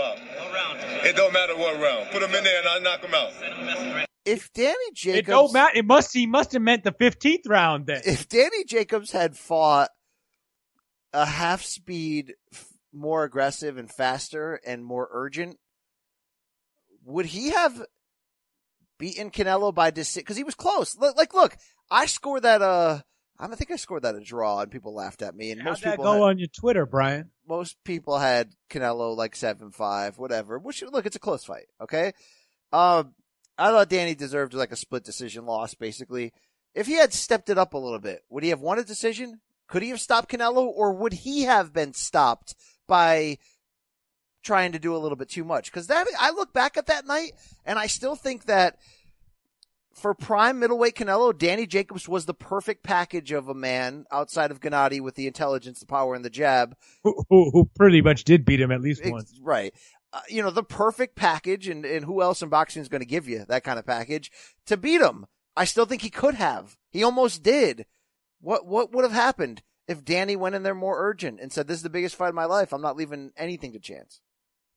He should have done it, right? I mean, we've heard Andre Rozier. He did. Was it you? He told that if if if Danny had done exactly what you're saying, he that Andre Rozier, the former trainer of Danny Jacobs, believes that he would have won that night, and he was frustrated and disappointed that it didn't work out that way. I, he didn't tell me that, but I agree with him. I do agree with him. So the question here, the big unknown, It exists. You got. You have to use the restroom. Do you want me to pause this?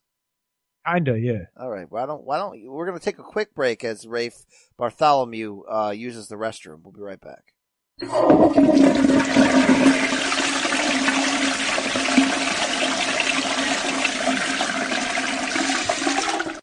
All right, we're back. All right. Uh, so look, the great unknown in this fight is whether Jermall is on the level of 2018 Danny Jacobs or last fall's aging Gennady Golovkin. If he is Rafe, if his chin is all that, if his stamina is all that, if he's able to make the kind of adjustments that he hasn't really had to outside of the Korobov fight, then he can win this. He can either win it by stoppage, which which is in play at any point because he's a real puncher and an athlete, or he can win a decision. If he's not, though, he's going to lose this fight, and that's why I love it so much because you can argue whether banana is the toughest test for Jermell, but there's no question this is the toughest test for Jermall. We're going to find out what we're supposed to find out, unless Fan Man flies in, and he ain't allowed in the COVID free area. So, Rafe, prediction time. What you got? Um, it is it. It's an interesting fight, Brian. Man, it's tough. I think. I think I just. I, I think. ah, man, I'm struggling, Brian. I'm struggling, but I. I think I'm not a true believer in the technician in Sergiy Sergiy Derevyanchenko. I think that Charlo. I believe in that. I believe in Jermall Charlo's talent. I wish we uh, had a chance to see it at this level before today, this weekend, but we're going to see it now. And I think he's going to, the, the Charlos, man, they seem emotional, right? You watch them on social media. They seem like loose cannons, but in the ring, they're pretty cool and they have chins. They can take, sh- they could take a tough shot and they come back and they they they fit they find ways to win fights. Now we've seen that more with Jermell, Jermell who's been in against tougher competition. But I think that Jermall Charlo has that too.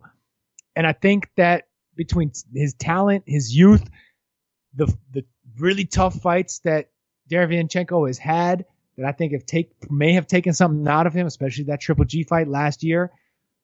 Um, I, I I'm seeing it as a good test, but the fresher, more talented fighter pulls this one out, and I th- I'm thinking he won't need help from the judges, but he gets some of that too.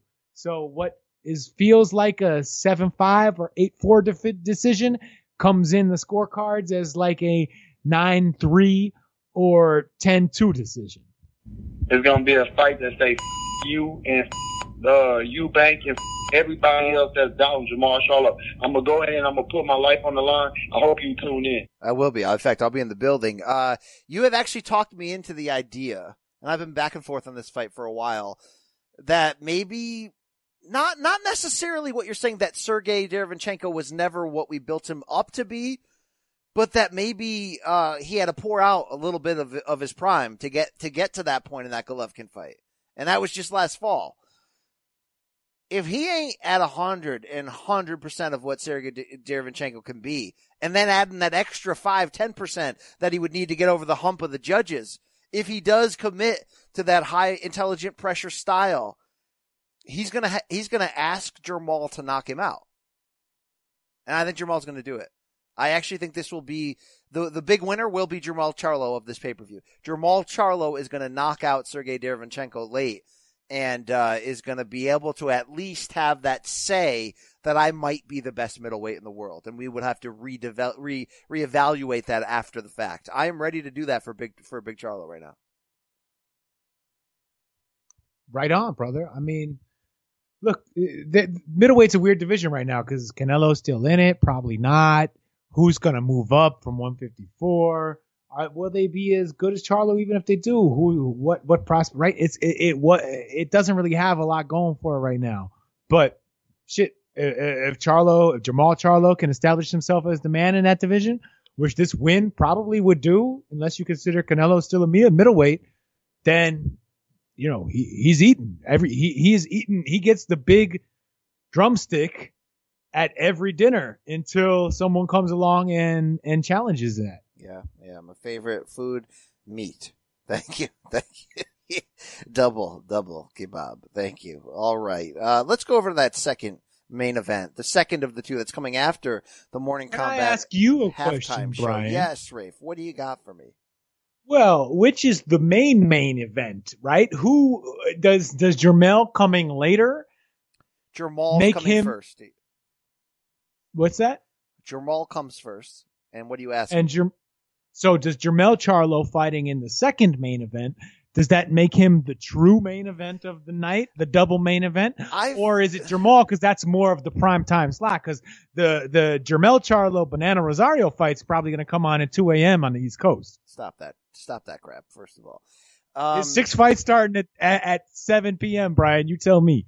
um, I think it's because Jermall, when they flipped the coin for that December 2018 Fox main event, Fox doubleheader, I think it's because Jermall got that one. Now Jermell gets this one. I don't have a fact on that. Obviously, this was done in a secret underground mountain cave in Al Haymon's office and with a slide rule and a Ouija board, and that's how they figured out who gets to. Underneath the Denver airport. Thank you very much. All right. By the way, I did get uh, drunk last night in Luke Thomas's hotel room, and we had many a conspiracy argument. Okay, I'm not gonna tell you about which one. All right, but uh, you know, it came down to I'm sorry, I just don't believe that. Uh, we'll stop right there. I'm sorry. All right, we'll stop right there. Uh, there's many conspiracies in boxing too, Rafe. I don't know if you know that. I do know, man. Boxing is a hood sport. Yeah, it definitely is. You know. Right? If you look at boxing hard enough, you're going to find people with colorful pasts. Not just man with a wearing black hat. boxing gloves. Yep, yep. That man did have a black hat. That is for sure. All right, the second main event is going to be a junior middleweight unification. This is a big deal. Rafe, I want to ask you.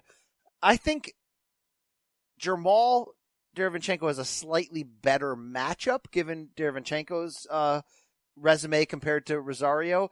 which one do you think is the main event? Not from who goes on last or whatever, but which one do you think is the bigger marquee fight? Because you do have the three out of four belt element in the second one.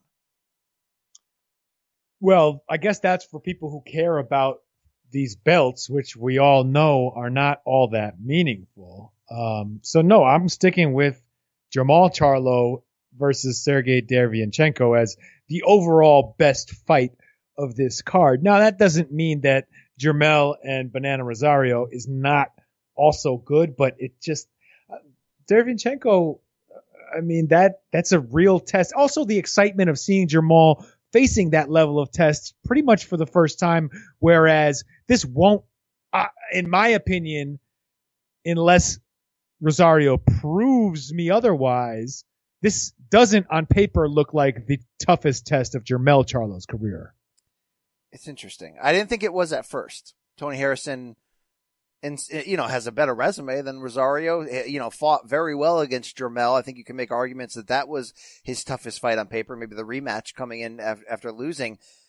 But you know, going back and watching some tape of Banana Rosario, and by the way, there's not a lot of it, and some of it, you know, he he he didn't look otherworldly against Jorge Cota when he won by split decision. He didn't look otherworldly. Jorge Cota. This ain't Jorge Cota. this ain't no Jorge Cota. He didn't look, you know, otherworldly when he lost to Nathaniel Gallimore either. But there are certain elements of this fight that are very interesting. The fact that I don't think it's rom- you know, when you hear that Jeison Rosario has never had a full training camp until the last one ahead of, you know, J. Rock Williams and then look at what we saw. I don't know, that's romantic. It doesn't necessarily mean that, oh, give this guy a full training camp and he'll be a superstar. But I think there's something to that. And then you mix in the fact, I don't, he's only 25. Banana's only 25. I don't think he knows how good he can be. And we're going to talk to him right now. He has no freaking fear at all. It's Banana Rosario coming at you. Let's enjoy this first. All right? Enjoy, player. Thank you, gentlemen, for the time. Uh, Banana, my man, uh, pay-per-view, main event. How you feeling, brother? Bueno, realmente me siento súper bien. Eh, me siento súper agradecido con Dios y, y me siento bien emocionado, eh, más que, que quien me está entrevistando. He said, actually, I, I mean, I, I feel great. I feel very motivated first, very grateful to God for the opportunity. You know what I mean? Uh, uh, very motivated, ready to go. And he actually, he even happier uh, for the person there who interviewed him. You know what I mean? He liked that, uh, that, that uh, assignment of you. Yeah, excellent. Love, love it. Love it. Uh, Jeison, here's what I think when I look at this fight. I feel like you don't know yet how great you can be. And us as boxing fans, we aren't sure yet. I feel like we didn't know who you were, but then the Cota fight, then the Williams fight. I don't know what your ceiling is as a fighter. Do you feel that same way? Bueno, realmente eh, no me estoy enfocando mucho en lo que es, en lo que, en lo que va a pasar. Eh, trato de aprender de los errores del pasado y, y trabajar muy, muy, muy duro en el presente para que para que mi futuro sea sea más fácil. He said the, the, the reality is actually he doesn't think much of, of, of the of, of the future. You know what I mean? He tried to learn from his past mistakes, get better every day. You know what I mean? Uh, think of what's going uh, ahead, which is the the the, the fight with Charlo. He's here in the gym learning every day. Learning new things every day. You know what I mean? Uh, I think it will be the the beginning of. Uh, of me. You know, uh, this is just the J Rock fight was just the beginning of how far uh, I'll be able to to make it. Uh, this division is loaded, and this fight, you could argue, gives the winner control of the entire division. Uh, did he, did, Jeison? Did you expect that at only age 25 that you could be in the driver's seat here? Eh, realmente no, no, no lo imaginaba. Realmente eh, esto, como decía ahorita, es una sorpresa de Dios. Eso es una sorpresa de Dios. He said, actually, you know, I, I never in the the 25 I will be here. You know what I mean? I, I learned from my mistake. I got the opportunity to fight J Rock. I did training camp for the first time because I feel I, I you know, that's what we needed to do. and you guys saw saw the result. You know, I I, I never imagined it. He's grateful to God for this opportunity. You know, what I mean, he's gonna take a full advantage to all those opportunities they're opening up to him. Uh, when you get the type of big knockout victory that you had against J Rock, if people didn't know you, they might think, wow, this guy is a killer, a slugger, a knockout puncher. Uh, is that a correct assumption for the average fan, or, or, or do you think more like a pure boxer? Realmente eh, yo lo que sé pelear y, y, y mi mayor mi mayor herramienta eh, es la fuerza. Si tengo que si tengo si me veo en la en la, en la situación de tener que, que que boxear lo voy a hacer, pero mi mi gusto y, y mi y mi sentir es siempre ir y pelear y, y acabar con lo que con lo que frente a mí. You, see, uh, what, what, what I know how to do, what I like how to do is, is fight, to to to go to war and fight. That, that that's what I like what to do. That's what I'm more, you know, recognize myself for for for for my strength, my my power. He feel if you he if if come a situation where he need to bust, he will be able to bust. But uh, what is to him in his mind? I'm a puncher. Uh, I'm strong and uh, I love to fight. That's what I know what, what to do, and, and also I don't have to require to be, uh, uh, you know, to boss. If he require, I will boss, but if he doesn't, we we're gonna go to war. That's what I like to do. Uh, the Charlo brothers have a reputation as being brash. Uh, sometimes angry, sometimes loud, uh, a lot of things that tends to get them in arguments with their opponents. I'm wondering if Jeison looks at Jermell. uh, you know, under what what how does he see him? Does he see him as you know a clown or see him as as as a tough guy? Bueno, realmente realmente eh, Charlo esa es su persona. Eh, realmente no me no me no me interesa no me interesa su persona. Realmente el 26 eh, él él va o sea él va a pelear conmigo y solo vamos a estar él y yo y no creo que, que no creo que, que sea bueno gastar la energía hablando si, si, si va a necesitar mucha energía para el 26. He said, you know, come 26, the, September 26, it be me and him fighting. There will be no talk. There will be no angriness or anything like that. He actually doesn't see Charlo as any way or clown or angry man or, or tough guy. You know, he sees Charlo as, um, as a fighter. And if he wanted with his energy, with arguments, and screaming and angriness, you know what I mean? That's his problem. He's saving his energy for September 26th. Coming September 26th, just me and him. There's no talk. There's no anything but me and him inside the ring. Is it any extra motivation that even though you're coming in with two belts and Charlo just won, this event for Showtime is being built as the Charlos night. This pay per view is all about making the Charlos stars. Is there any extra motivation to be the spoiler, just like you were against J Rock? Estoy excitado, eh, estoy eh, súper emocionado, realmente estoy acostumbrado a esto. Eh, eh, yo vivo para esto, yo, yo lo voy a hacer y o sea, como dicen en Dominicana, vamos para encima, eso es lo que, eso es lo que hay. You know what? I, I live for this. I'm I'm used to come as an underdog. As you know, my nine, my last nine, ten fight, I had come as an underdog. It's no extra pressure for him. It's actually more, more, more motivation for him. You know what I mean? Like like I say, he have always come as an underdog. You know what I mean? He doesn't think of that. You know what I mean? If they, if he's supposed to lose, nobody uh, uh, uh, didn't follow the script. You know, what I mean, they they they, they, they didn't tell me that. So uh, somebody forgot to tell me the script that I'm supposed to lose in this fight. Uh, yes, I was in, in in the last fight. Definitely, we're gonna be the the, the spoiler because I don't see myself like that. You know, you know what I mean? And uh, this once again, I'm used to it. There's absolutely zero pressure on me because I'm used to. It. I had come the last nine fights, eight nine fights. I come as an underdog, and this is just another night where I'm gonna showcase my talent. I love it. I love it. Uh, how has how have you dealt with uh, being a celebrity now in the Dominican Republic after such a big victory? I have to imagine that your name, your face is everywhere. Oh, realmente eso se siente bien, pero realmente eh, el plan es eh, el plan mío eh, es poder realmente eh, sacar a mi familia adelante y, y, y poder y poder vivir como como como todos queremos vivir bien y cómodos. He said, you know, what I mean, I mean, he, he, he, he feel great. You know, what I mean, he doesn't put too much mind mind to that because he's doing this just to make sure he get his family on top, um, and you know, live more comfortable than what he lived. You know, what I mean, when when he was a kid, you know, that his purpose really. You know, what I mean, people just to to become great. You know, what I mean, and get his family in a in a in a different level and more comfortable than what he he was raised. You know what I mean? But but but being a, a celebrity now in the art, it feel great. Once again, he, he, I just don't see it like that. I'm still the same humble person that I was before, if not even more humble now. You know what I mean? But I I I I'm I'm doing this. You know, I do this not for fame. I'm doing this just to get my family on top and have the stuff I didn't have.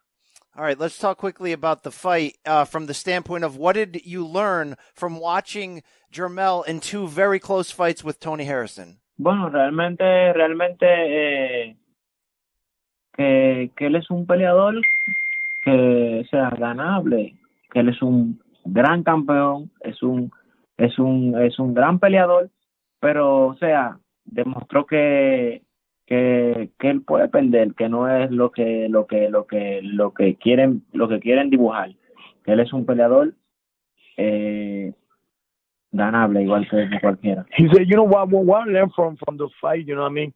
Uh, I mean, he knows, you know, Charlo is regarded the number one 154 pound in the world. He earned it, you know what I mean? He respect that, you know what I mean? But what I learned from the fight is that he's not invincible like like maybe maybe the promoters trying to make him look. He's not invincible. He's actually, he's actually beatable. You know what I mean? He's not he's not invincible. Once again, he's number one spot. You know what I mean? The a great fighter. You know what I mean? But a fighter they can lose. You know what I mean? Just like anybody else. You know what I mean? And that's what we, he he really learned from from that fight that he was not invincible like they were trying to play it to be before the Harrison fights. Okay, final question, and I've loved chatting with you. Uh, do you believe Jermell's chin can be vulnerable if you land the big banana? Eh, no creo, no creo, creo que no, creo que no. Creo que realmente eh, lo que traigo son bombas. He said, I, I, I'll be honest with you, I really don't think so. If I land the big banana, I, I, I mean, I, I don't think that you know anybody can can can stand to that. I'm coming with two bombs in in, in, in my hand on this fight, and I'm gonna put it all all in the line. You know, what I mean, for for the big prize. You know, and I'm sure he would do the same. You know, what I mean, he come me prepared like never. I come me prepared like never. But if I land the the big banana, I don't think he know anybody can can can be able to take it. Thank you, Jeison. Much love and respect. Can't wait for the fight, sir. Mucho respeto y, y mucho amor. Thank you Wow. very much. He he say same same here, sir. Thank you. Thank you for your time. Thanks, guys. All right, special thanks to Chiro, his trainer, for the translation there. Uh, I'm fired up when when a man will tell me when I hit him with the big banana, Jermell Charlo's not going to be able to take it. But Rafe, what I love about this fight is the unknown of how good is Jeison Rosario. We don't know that. He don't know that.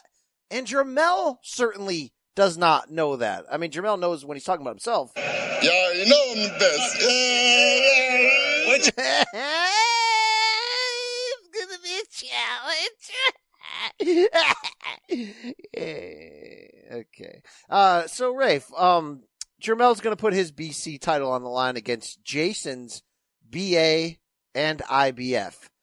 That argument that I said before the interview about could this actually be his toughest challenge? I think when you add in the idea that this is a pay-per-view main event and it's actually the main event of the two of them in terms of which one goes on last, the fact that three of the four titles in control of one of boxing's best and deepest divisions, that might all add into this actually end up becoming Jermell Charlo's toughest fight because I don't want to get swayed by one interview. I've been swayed before. HBO 24-7 used to sway us. I always tell this story, Rafe. I knew Mayweather was going to knock out Hatton the, the whole lead up to the fight and after it, except for when I watched the final episode of 24-7 and for 10 minutes I was like, is Hatton going to win this? Am I just not realizing that Hatton's going to win this? He's not going to win it.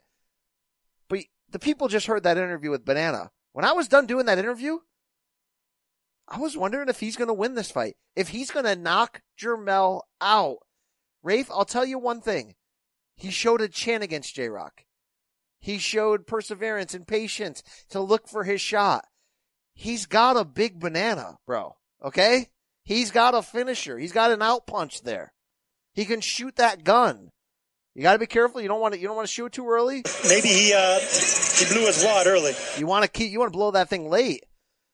I'm telling you, the stakes, the pressure, the fact that the man across from him could knock him out. This may end up becoming Jermell Charlo's toughest fight of his career, and Jeison Rosario is making me want to pick him for the upset here. Do you have any response? You look like you just had a stroke. Like you, you know what? Are you there? Rafe? Are you even there? No, you're not there, Rafe. Are you with me? Are you, uh, did I say something that set you off that badly?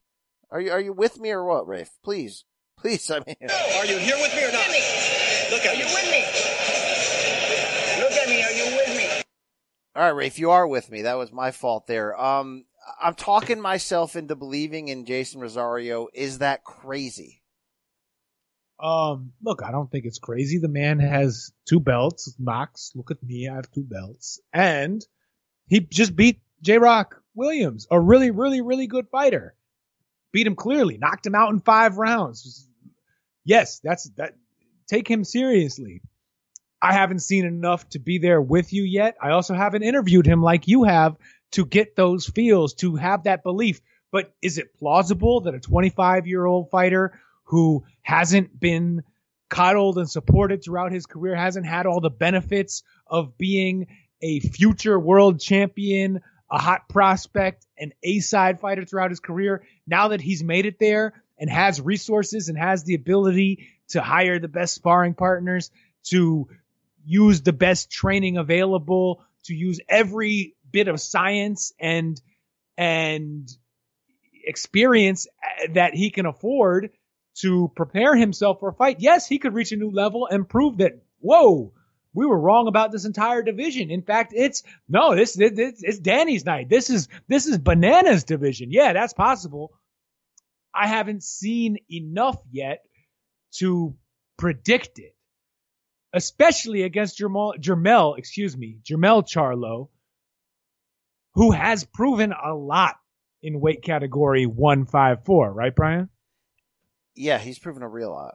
He's proven that he can box. He's proven that he can punch and get you out of there with one mistake. And look, he's proven that he's got a chin. Do you remember any moment that he was in trouble? No.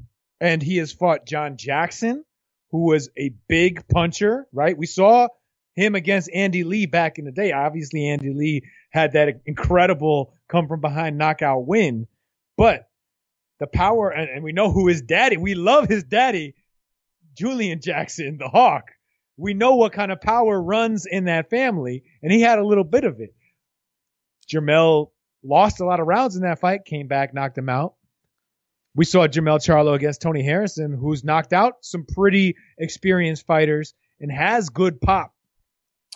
Look, never in trouble there. I mean, Jermell Charlo, no, he he's got a chin. We just summed up that I can be romantic on the idea of Banana Rosario not Rosario not knowing how good he is, and he figures it out as, on the go. You know, in the moment, he's in play.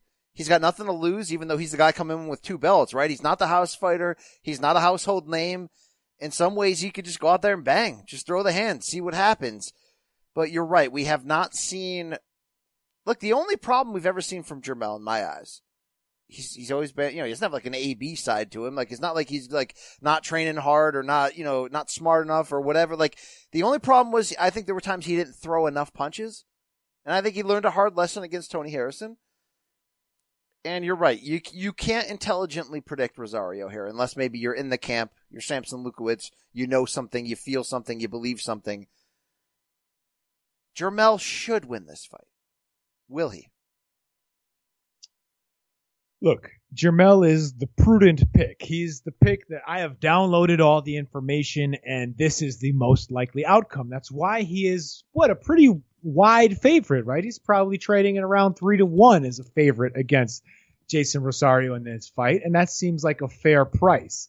Um, but that that's one of the great things about boxing, right? It is a sport where we don't. It's it can be difficult to evaluate even good resumes and compare them head to head. And, then on top of that, styles do make fights. And Rosario is a big, physical, strong 154 pounder who's going to come in and look to make a statement. I think it's going to be fun. I still, I, I trust the product on the page here with Jermell Charlo. And I think that he is going to prove that he is the man in this division that I think he already is with another win against Jeison Rosario. Decision? Um, Decision? I, I, I don't know exactly how. I don't know. Look, recently, Jermell Charlo has shown that he has some of that big Charlo power, right? I mean, you look at Erickson Lubin, you look at Charles Hatley, you look at when he is caught up to Tony Harrison.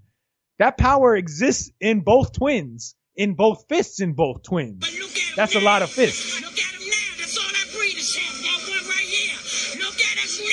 That's what we're going to be saying after the card because I do believe. So yeah, if I'm confident enough in Jermell Charlo winning this fight, I should be confident enough in saying that he can win this fight by knockout. Yeah, you're right. You're right. I'm I'm still really excited. Maybe because I'll be in the building because we finally get guys we like in the Charlo brothers as fighters in matchups where they could lose, where it matters, where Jermell could be the player at 54. Uh, what's that word again? Hey, um, what does it mean, um, when fighting gets you, gets you erect? What does that mean? Means you have a phoner, right? Yeah, yeah, yeah. It means you're rock hard with emotion, right? You've Ryan, got a fight. I, I have a boner. Charlo, I have a Jermell Charlo question with you. Please. You are, I consider you something. Not, I wouldn't say a lion tamer, but a, casual? Charlo whisperer. You have a, you have a way. The, bro, the the Charlo brothers, they send you to hell sometimes, but they also appreciate you. I don't know if they And- they think I'm Mike Coppinger. How much do they appreciate me? They have a rapport with you, regardless of who they think you are.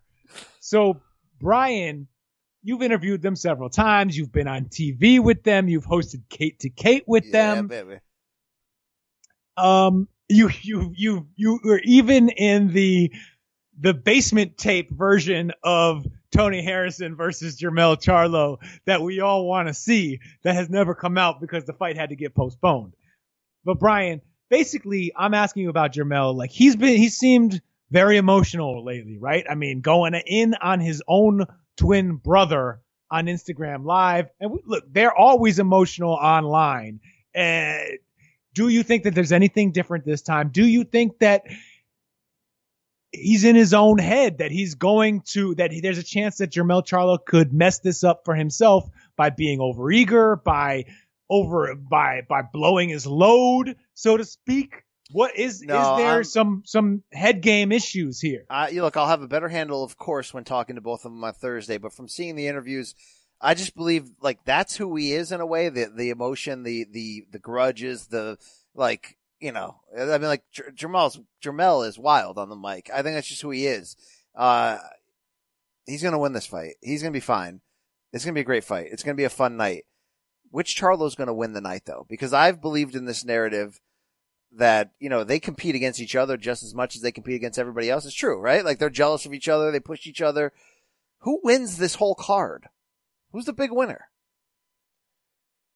Ooh, that's interesting, Brian. And you know what? As as fun as it is to put both Charlos headlining their own distinct pay-per-views on the same single pay-per-view, however that makes sense in your head, as cool as that idea is, it also means that people are going to compare the brothers' performances. It's it's inevitable. I suppose it's inevitable just because they're twin brothers who, you know, are both elite boxers. But in any case, Brian, would you choose the Jermall Charlo getting what could be his first truly elite win since the J Rock win, second overall, a, real statement win, first in the in weight category 160, and, and another reminder that hey, I'm not just taking it easy, beating up Brandon Adamses and getting gift decisions against the husk of Matt Korobov when he's not getting and not injuring himself in the ring and all that stuff. no, I'm here to take souls and take names. Um, that w- that that kind of step up statement win. Korobov's about 38 and a drunk.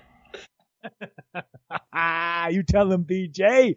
Um, but yeah, i i does does Jermall Charlo getting a big step up win, arguably against the best opponent of his career, do it for you, or is it Jermell really taking over, getting and solidifying that statement that junior middleweight is his division, that he's the best fighter, he owns it, he's got three out of four belts. The other belt doesn't matter; it belongs to a fraud from Brazil, and this is PBC's show, and Jermell Charlo is in the driver's seat. Which is bigger to you? It's going to depend, obviously, on on. It's like you know, in the slam dunk contest, which you know I love historically slam dunk contest. You got to sell your dunk, right? And I don't mean sell it by have your Spud Webb jersey underneath that you pull out or whatever, your Superman cape. I mean the old school way. You do a badass two handed windmill dunk, you get the crowd hyped, you sell that, you get the angry mug on your face, you do the Vince Carter point to the ceiling. If Jermall can beat Sergiy Derevyanchenko and then say, uh, Canelo, I want you to be next, my friend, right? And can sell that shit. Or if Jermell can be like, all the belts are mine, put these, uh, Max, I want three belts, I'll hang one belt on my giant dong. I mean, look, it's gonna be, you know, if somebody can get a knockout, it's gonna be, but if all things end up being equal, it's, it's an interesting debate. Um, it depends how when much. we talk about selling our dunks, Brian, do we mean like Chris Birdman Anderson when he said, watch the Birdman fly and then proceeded to miss like 17 dunk attempts in a row? Yes, I do. Yes, exactly, exactly. Uh, it's, Or do you mean, bless his soul, Kobe Bryant, who had a great dunk between his legs that we had never seen before in the contact contest? whoa, whoa, whoa, And then- whoa. Don't and then rewrite did- history. We'd seen no, it no, no. from the way Rider. he did it was different from from who was it? Harold Miner or whoever J.R. did it Rider, before him? brother. Come on. Isaiah Rider. Isaiah right? yeah, the East JR. Bay Excuse Funk, me. brother. Come on.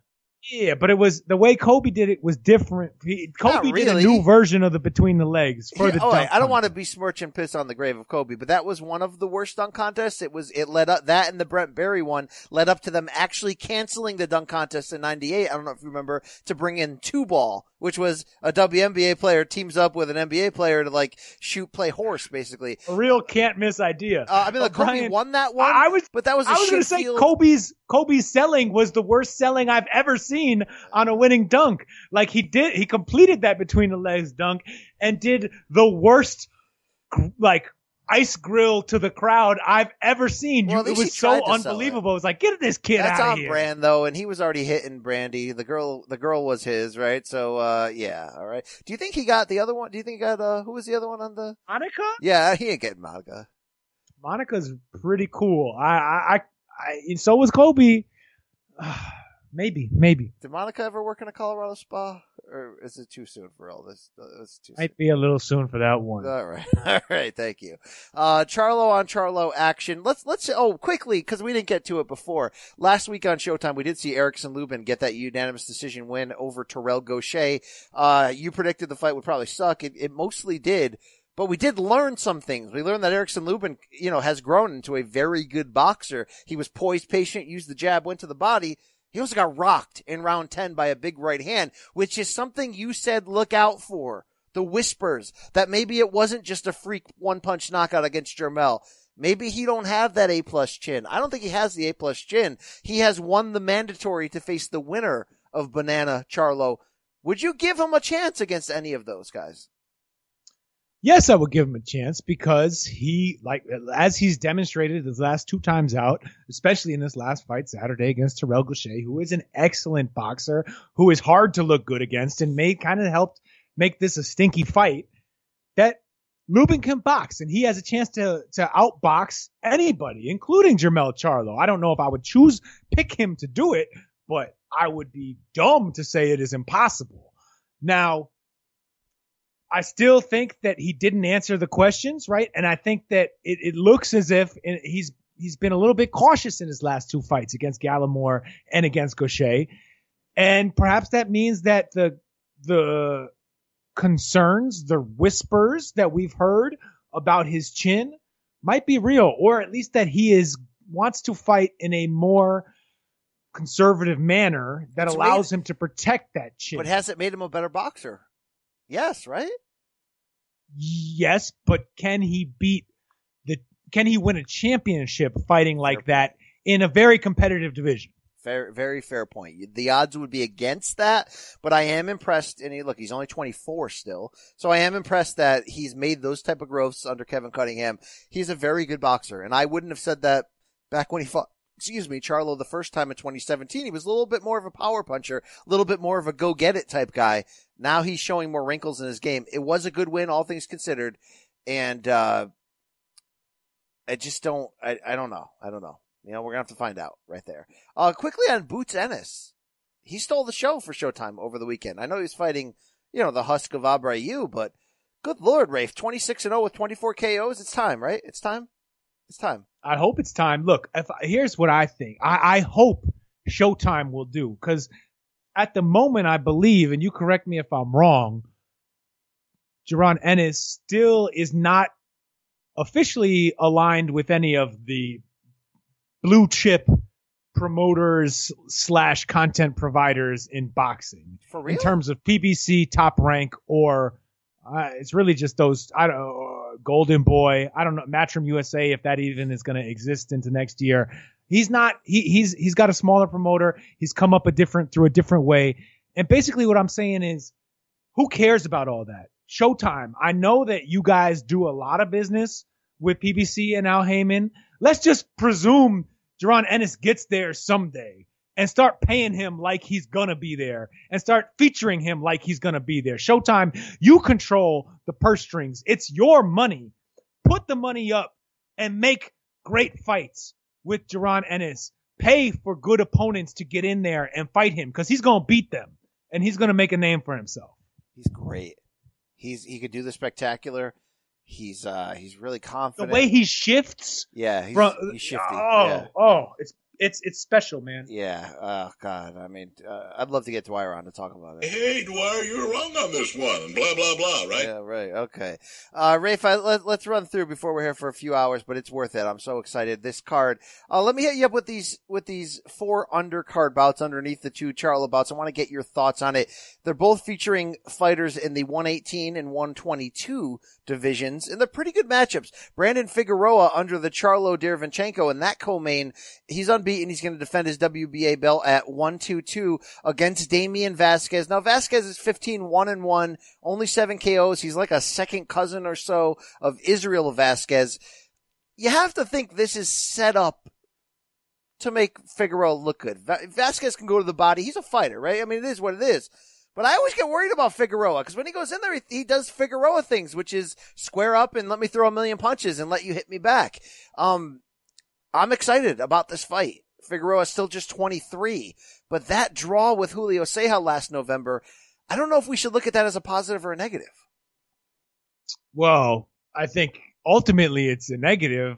I mean, even Guillermo Rigondeaux, uh, whatever, at age 55, managed to get that slightly debatable win over Ceja by knocking him down and getting the ref to step in. I still think, honestly, I think Rigo was going to catch him again with those lefts and knock his ass down and out eventually. But he lost rounds in that fight. He got Ceja put it on him. In any case, um, Figueroa is being protected a little bit. We've seen that, right? They they haven't made the fight with Stephen Fulton yet, even though they're both PBC fighters at 122. I think because they like Figueroa, because he's because they like his brother, because he seems to be more committed to at least making weight than his brother. Does he pop off the screen as an enormous talent? No, but man, he's a fun TV fighter. The Figueroa family is a fun TV family, if you know what I'm saying. And and like he, he's gonna come and bring action. Even if the, even if this is a bit of a showcase, he's gonna throw a million punches. The, he, he does not super heavy handed. So if he does get the stoppage, it'll be because it, he catches up with the guy and tires him out late. It's just he's. I don't mind them protecting him a little bit, milking this. So like like Kaunatsky should have, as Dwyer would would say, and and having some fun with this guy, right? You want to play with the bag a little bit, have a little fun with the bag. This is the Brandon Figueroa experience. Well, the good news is that 122 right now is a fun division in which PBC and particularly Showtime is putting a lot of interest in. As Steve uh, Farhood has said a lot lately, for the first time, there's you know American names in here: Stephen Fulton Jr., Angelo Leo. Now you have uh, Figueroa, and in the co-main of the second card of this evening, We're getting Luis Nery, who recently moved up to 122, going in there against another unbeaten. well, arguably he moved up to it back in Japan and got his ass banned for for sending poor Shinsuke Yamanaka to hell. This is the uh, like the uh, least level of the four fights in terms of matchmaking. Uh, you know, you have to believe Nery, even though Alameda is unbeaten, he's a lesser name. He admitted this is a step up fight. He's 25 and 0 with 13 KOs. He's going in there for the vacant WBC Super Bantamweight title against Nery, who's 30 and 0 with 24. I don't know if you saw that, but Nery did his public workout the other day or his media workout, and he says, "Look, after this fight, I want to go after Figueroa." Good God, how about we get a Figueroa Nery unification fight? I know other people want next. They're trying to slow build that Fulton Figueroa fight, but Luis Nery has maybe the best chance of the four non-Charlo fights to be the guy that we're talking about coming out of this fight card. If if we already know the road we're heading toward, that fight would be fireworks. Yeah, look, Nery is a serious talent. We make jo- I think he he deserves the demerits and the, the jokes that we give him about blowing weight the one time against Yamanaka and then testing positive for a uh, clenbuterol like substance in it, I say that because it wasn't clenbuterol, but it was a similar performance enhancer that ha- has a similar effect. You know, he might be eating some of the Canelo meat, so I'm gonna yeah, go with Ryan Garcia. Um, in any case, Nery deserves some demerits for those incidents, but at the same time, the talent is there, and he's a young guy. And maybe the answer is just he shouldn't have been trying to fight at weights where that he couldn't make make and be and milk that advantage, that size advantage, longer than he needed to, because he, I think he has the talent and the size and the power to be a top fighter at 122, and this is this is a step in the direction of going there. And yeah, look, who cares if Fulton versus Figueroa gets derailed and instead we get Figueroa versus Nery or Fulton versus Nery or Leo versus Nery, Leo versus make any combination of those four fun PBC fun, extremely good young PBC fighters. I think make any combination. Who cares? It's I, great stuff. I think Espinosa said in a recent interview that he's looking to make Fulton versus Nery maybe on the uh the co-main of that Nonito Donaire fight in December, or maybe in the co-main of AB's return in January. So that well, that would be, be fabulous if he does that.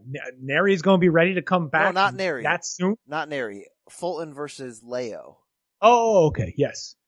Is, I've heard that as well. Which is great. You know what? It, I mean, he's probably building to Fulton versus Nery someday after Showtime signs Canelo Alvarez. Canelo, you are next, my friend. Come to Showtime. Make this pay per view money and put, uh, yeah, versus... put Fulton versus Nery in that co-main. Who's not down Ooh. for that? Showtime is the label that pays, man. All right, we got John Riel Casimero, your Filipino friend, going to put his WBO 118 title against unbeaten Duke Micah. Do you know a lot about this guy? He's from Ghana, where all the bangers come from. He's 24-0 with 19 KOs, fights out of Brooklyn, trained by Andre Rozier. The 28 year old goes by the babyface Terminator. I'll be watching a lot of his fights uh, in my hotel room probably tonight to get me a little bit more acquainted with uh, everyone is saying this is the fight that'll be a war on this undercard out of all the ones. Look, Figueroa, he doesn't know how to do anything but get in a war. But Casimero Micah is a great fight, they say. They say, they, those people. Um, I, I don't disagree with that at all, Brian. Casimero also, he's not quite the, the in the trenches, inside, you know, whatever, grinded out fighter that you see Figueroa. It's a different style, but you know, he's an aggressive fighter. He's always looking to to to put the hurt on his opponents and knock them out as he does in many many cases.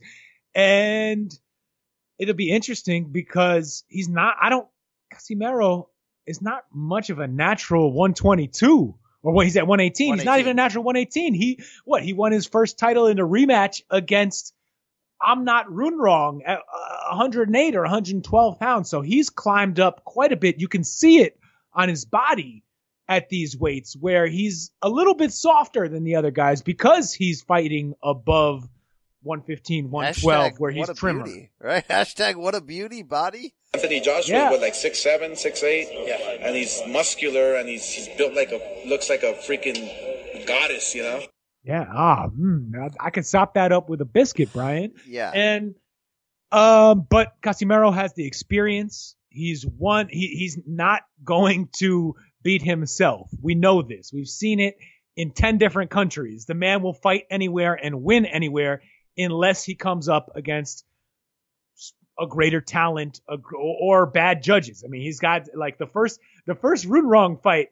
This guy, Casimero, look, he has been through more dirty fights than almost any, I mean, some of the dirtiest fights you'll ever see. Ruenroeng doing weird judo throws on him. Then he had to go to Argentina and fight Lazarte and win that fight and then have the entire arena throwing crap at him. He was hiding under the ring be, until they could get him out of there with, with, with some of his trainers. That, uh, by the way, revisit that little mini oral history I did on that fight, Casimero Lazarte for yes. theathletic.com. It's, it's a fun one. We got, we got commentary from the one and only Sean Knucklehead, Knucklehead Sean Gibbons, as well as the great referee Eddie Claudio from Brooklyn BK, who, who, uh, what I loved every time I did any reporting, on a boxing melee, such as that one in Argentina, or the one where actually it was our guy Andre Rozier who's going to be in the other corner talking about Curtis Stevens fighting in the Dominican Republic and gunshots firing off after he won that fight.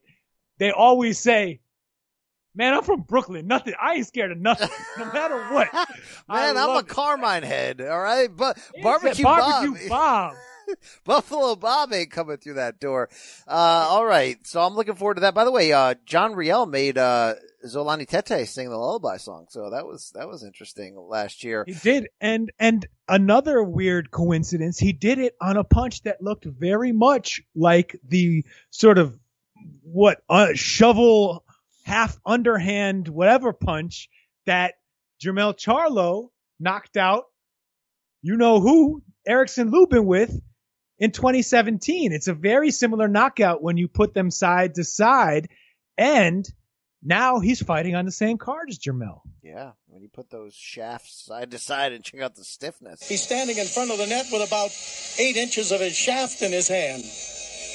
Uh, the final fight on this undercard is the only non-title fight on this card, and it's and it might be the most evenly matched. Danny Roman, who is fresh off losing his two titles at 118 to uh, MJ Murodjon uh, Akhmadaliev uh, by split decision. His 19 fight win streak snapped in January. Going to come back against former champ Juan Carlos Payano, now 36, probably at the end of the road, but this is a pretty good fight. It would get Danny Roman back in the mix at, uh, I'm sorry, I said 118. This is 122, correct?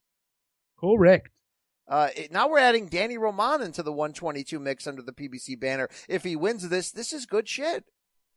Yeah, look, I don't, I don't know if Roman has signed with PBC a co-promotional deal. If he's still with Thompson Boxing, honestly, I don't care. I'm glad that he's on this card. He, uh, it, good job by PBC and Showtime to get him on this card and mix him in there with their already strong group of fighters at 122 pounds. Because Danny Roman was neck and neck. I mean, that fight with Akhmadaliev could have gone almost either way. He was coming on strong towards the end. Akhmadaliev had the flashier moments. He had the moments, but you could argue that if you had scored Roman's body work, he deserved to win that. I mean, that was a close ass fight between elite 122s. And I, I think Roman is still on that level. He will prove that with, I would say, a late stoppage against Payano, who, unless you're super explosive like Naoya Inoue, you're probably not going to get out in one round with one shot. But yeah, I mean, it's a fun fight. It's a worthy comeback, and then throw Roman right back in the championship mix because he wants it. He'll be ready for it, and he deserves it. What a time to be alive! These are great times if for one, two, two boxing. States, you know. Now to paraphrase Charles Dickens, it's the best of times and it's the worst of times, right? Deep. All right, quickly on the way out here, do you care? Let's go to the Dan Rafael boxing page on Facebook. Wednesday night from LA, not from the bubble. I thought it was, oh wait, I was wrong. Sorry. Ray Flores is in the LA PBC bubble at the uh, Microsoft Theater, not here Not here with me. Uh, it's a Wednesday night FS1 card. Nestor Bravo versus Jose Luis Gallegos. 10 rounds lightweights. What the hell are we doing here? I don't even know what that. What what channel is that on? FS1, bro. What is that? I don't know what that is. All right. Uh, Friday I got from, own shit. Friday from DAZN, from Tijuana. Dan Speaking of the devil. is telling us that Julio Cesar Chavez Jr. will fight Mario Abel Caza- Cazares, Cazares in the main event, light heavyweights, by the way, for the 176 lineal title. And in the co-main, Julio Cesar Chavez Sr. in a four round exhibition with Jorge Arce. Wait, didn't they already do the uh senior versus Arce exhibition? And running it back? No, I don't know. Kareem Arce is on the undercard. Is that his son? I don't. I don't get it. But I guess. And, know. and, and isn't also um Luis Castillo uh, or, or yeah, Jose Luis Yes. Castillo's son on this card? Well, originally it said junior. Now Dan Rafael just has Jose Luis Castillo in a six round lightweight bout against Eric Robles, which is probably in play at this point as well. So, uh, Ba- finally ready to return from that loss to Ruslan Provodnikov on the Mickey Rourke versus a homeless man card. Uh, no, in t- Russia. no TV on Friday from Paris, but you may be down for this. I don't know if this is a fishing derby or a heavyweight fight. Tony Yoka going to take on Johan, Duhaupas, uh, or as, or as Dwyer, or not Dwyer, as, uh, AJ would say. If you watch Povetkin's knockout reel throughout his career, you know you got like the David Prices, the Dua, uh, the Jonathan Duafuses. Jonathan Doofus is going to take on Tony Yoka. You in?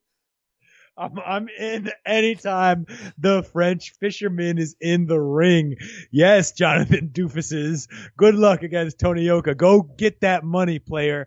Uh, and look, Tony Yoka is a step up.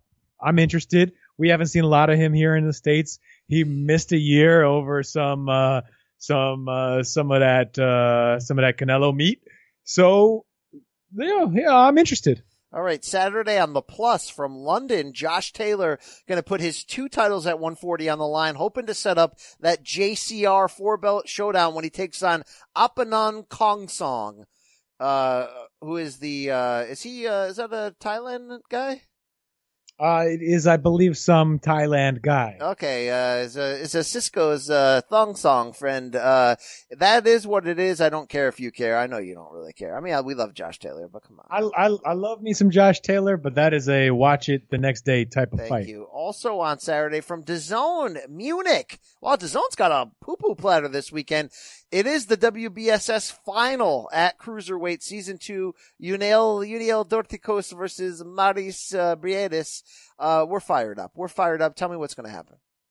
Oh man, I look. First of all, I am so happy that you know we we used to love this game. We do know this game. All right, we can call the shots as they're happening. You listen to what we're telling you, but I'm so happy that this game, as it is sending us to hell as a steady podcasting duo, at the same time it gives us one last cruiserweight bash to cruise with together into the sunset, Brian. And it can't get much better than Mairis Briedis and Junio.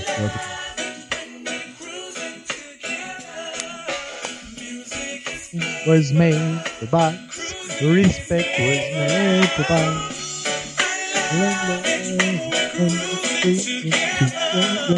Yeah. Um, what's gonna happen? I, it's tough, man. Dorticos, we've seen lose to Gassiev, and he's he is one dimensional. We know this, right? He's just gonna throw one twos down the pipe at you all night, but they are they are heavy. All right, in Teddy, bring in your Teddy Atlas voice.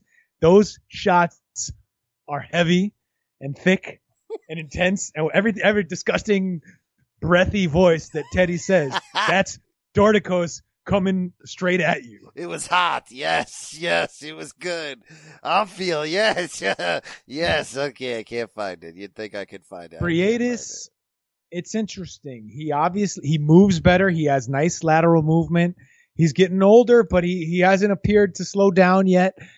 The Glowacki fight is kind of impossible to truly evaluate because it got so jacked up by Robert Byrd that we don't really know honestly how it might have played out, but oh, I don't. I, I, I this is a 50-50 fight to me, Brian. I know that Briedis is favored because he looks like the more dynamic fighter, but shoot, if he can't hurt Dorticos, if he can't get inside and Dorticos, although he did get stopped in the 12th round of that Garcia fight, boy, did he take some shots. I mean, he has got a chin on of his own. I, I man, this is this is I couldn't think of a better cruiserweight fight or a more fun cruiserweight fight to kind of you know ride off into the sunset with. Yeah, I can't wait to watch. it. I hope it's during the during the day on Saturday. I hope it is. It will be. I mean, it's happening in Germany, so they're like seven hours, six, seven hours ahead of the of the East Coast. You'll be good. All right. Also on Saturday from uh, Corona, California. Uh, Corona. Good God. Uh, yeah, they, they want to change that name. ThompsonBoxing.com and also on their Facebook or YouTube streams. Louis Lopez versus Saul Bustos. Eight rounds welterweights. I think you probably get a Dougie Fisher on the call, right? Probably, but who cares? Maybe a Jessica uh, Rosales? Maybe. I would imagine. Hey now, hey now, come on. Let's Sorry. let's have some I some hit- some respect and dignity on I this hit the wrong podcast. Button. I think Stevenson is someone you need to look at. Hard.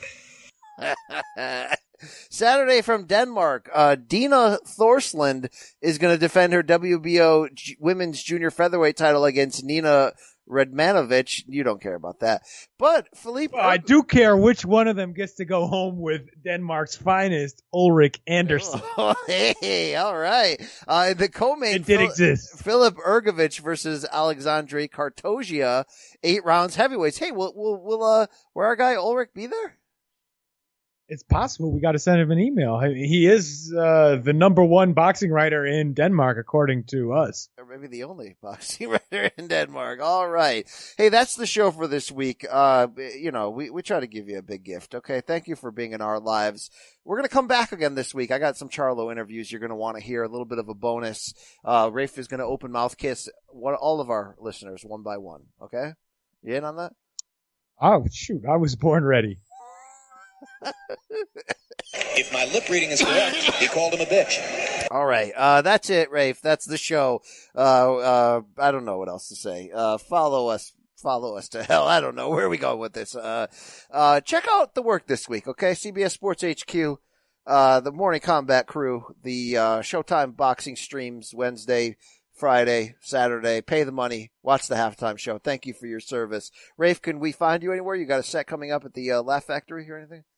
Um, no, uh, my my stand up career is on hold during the pandemic, but Brian, uh, certainly at youbetyourass.com, I will be writing all week, as well as uh, the the books. You can always read the books. McSorley's, McCreagle, and me, my dad, uh, Pacific Rims. Basketball in the Philippines, basketball, a uh, horror story. We do it all here. Prepare your horse for the battle to come. At Rafe Boogs. That should be uh, your your handle. Why don't you become a full time book writer? can't change Rafe Boogs, man. That's that. I've been, that's been with me since high school. Since since the Carmine days. Basically as old, yeah. it has a similar emotional uh, appeal to me. Okay, okay. Thank you, Rafe. Thank you. Uh, special thanks to Rafe Boogs. Thank you, as always, Rafe. Uh, Thank you, man. Thank, Thank, thank you for getting the score. right. thank you. We're out.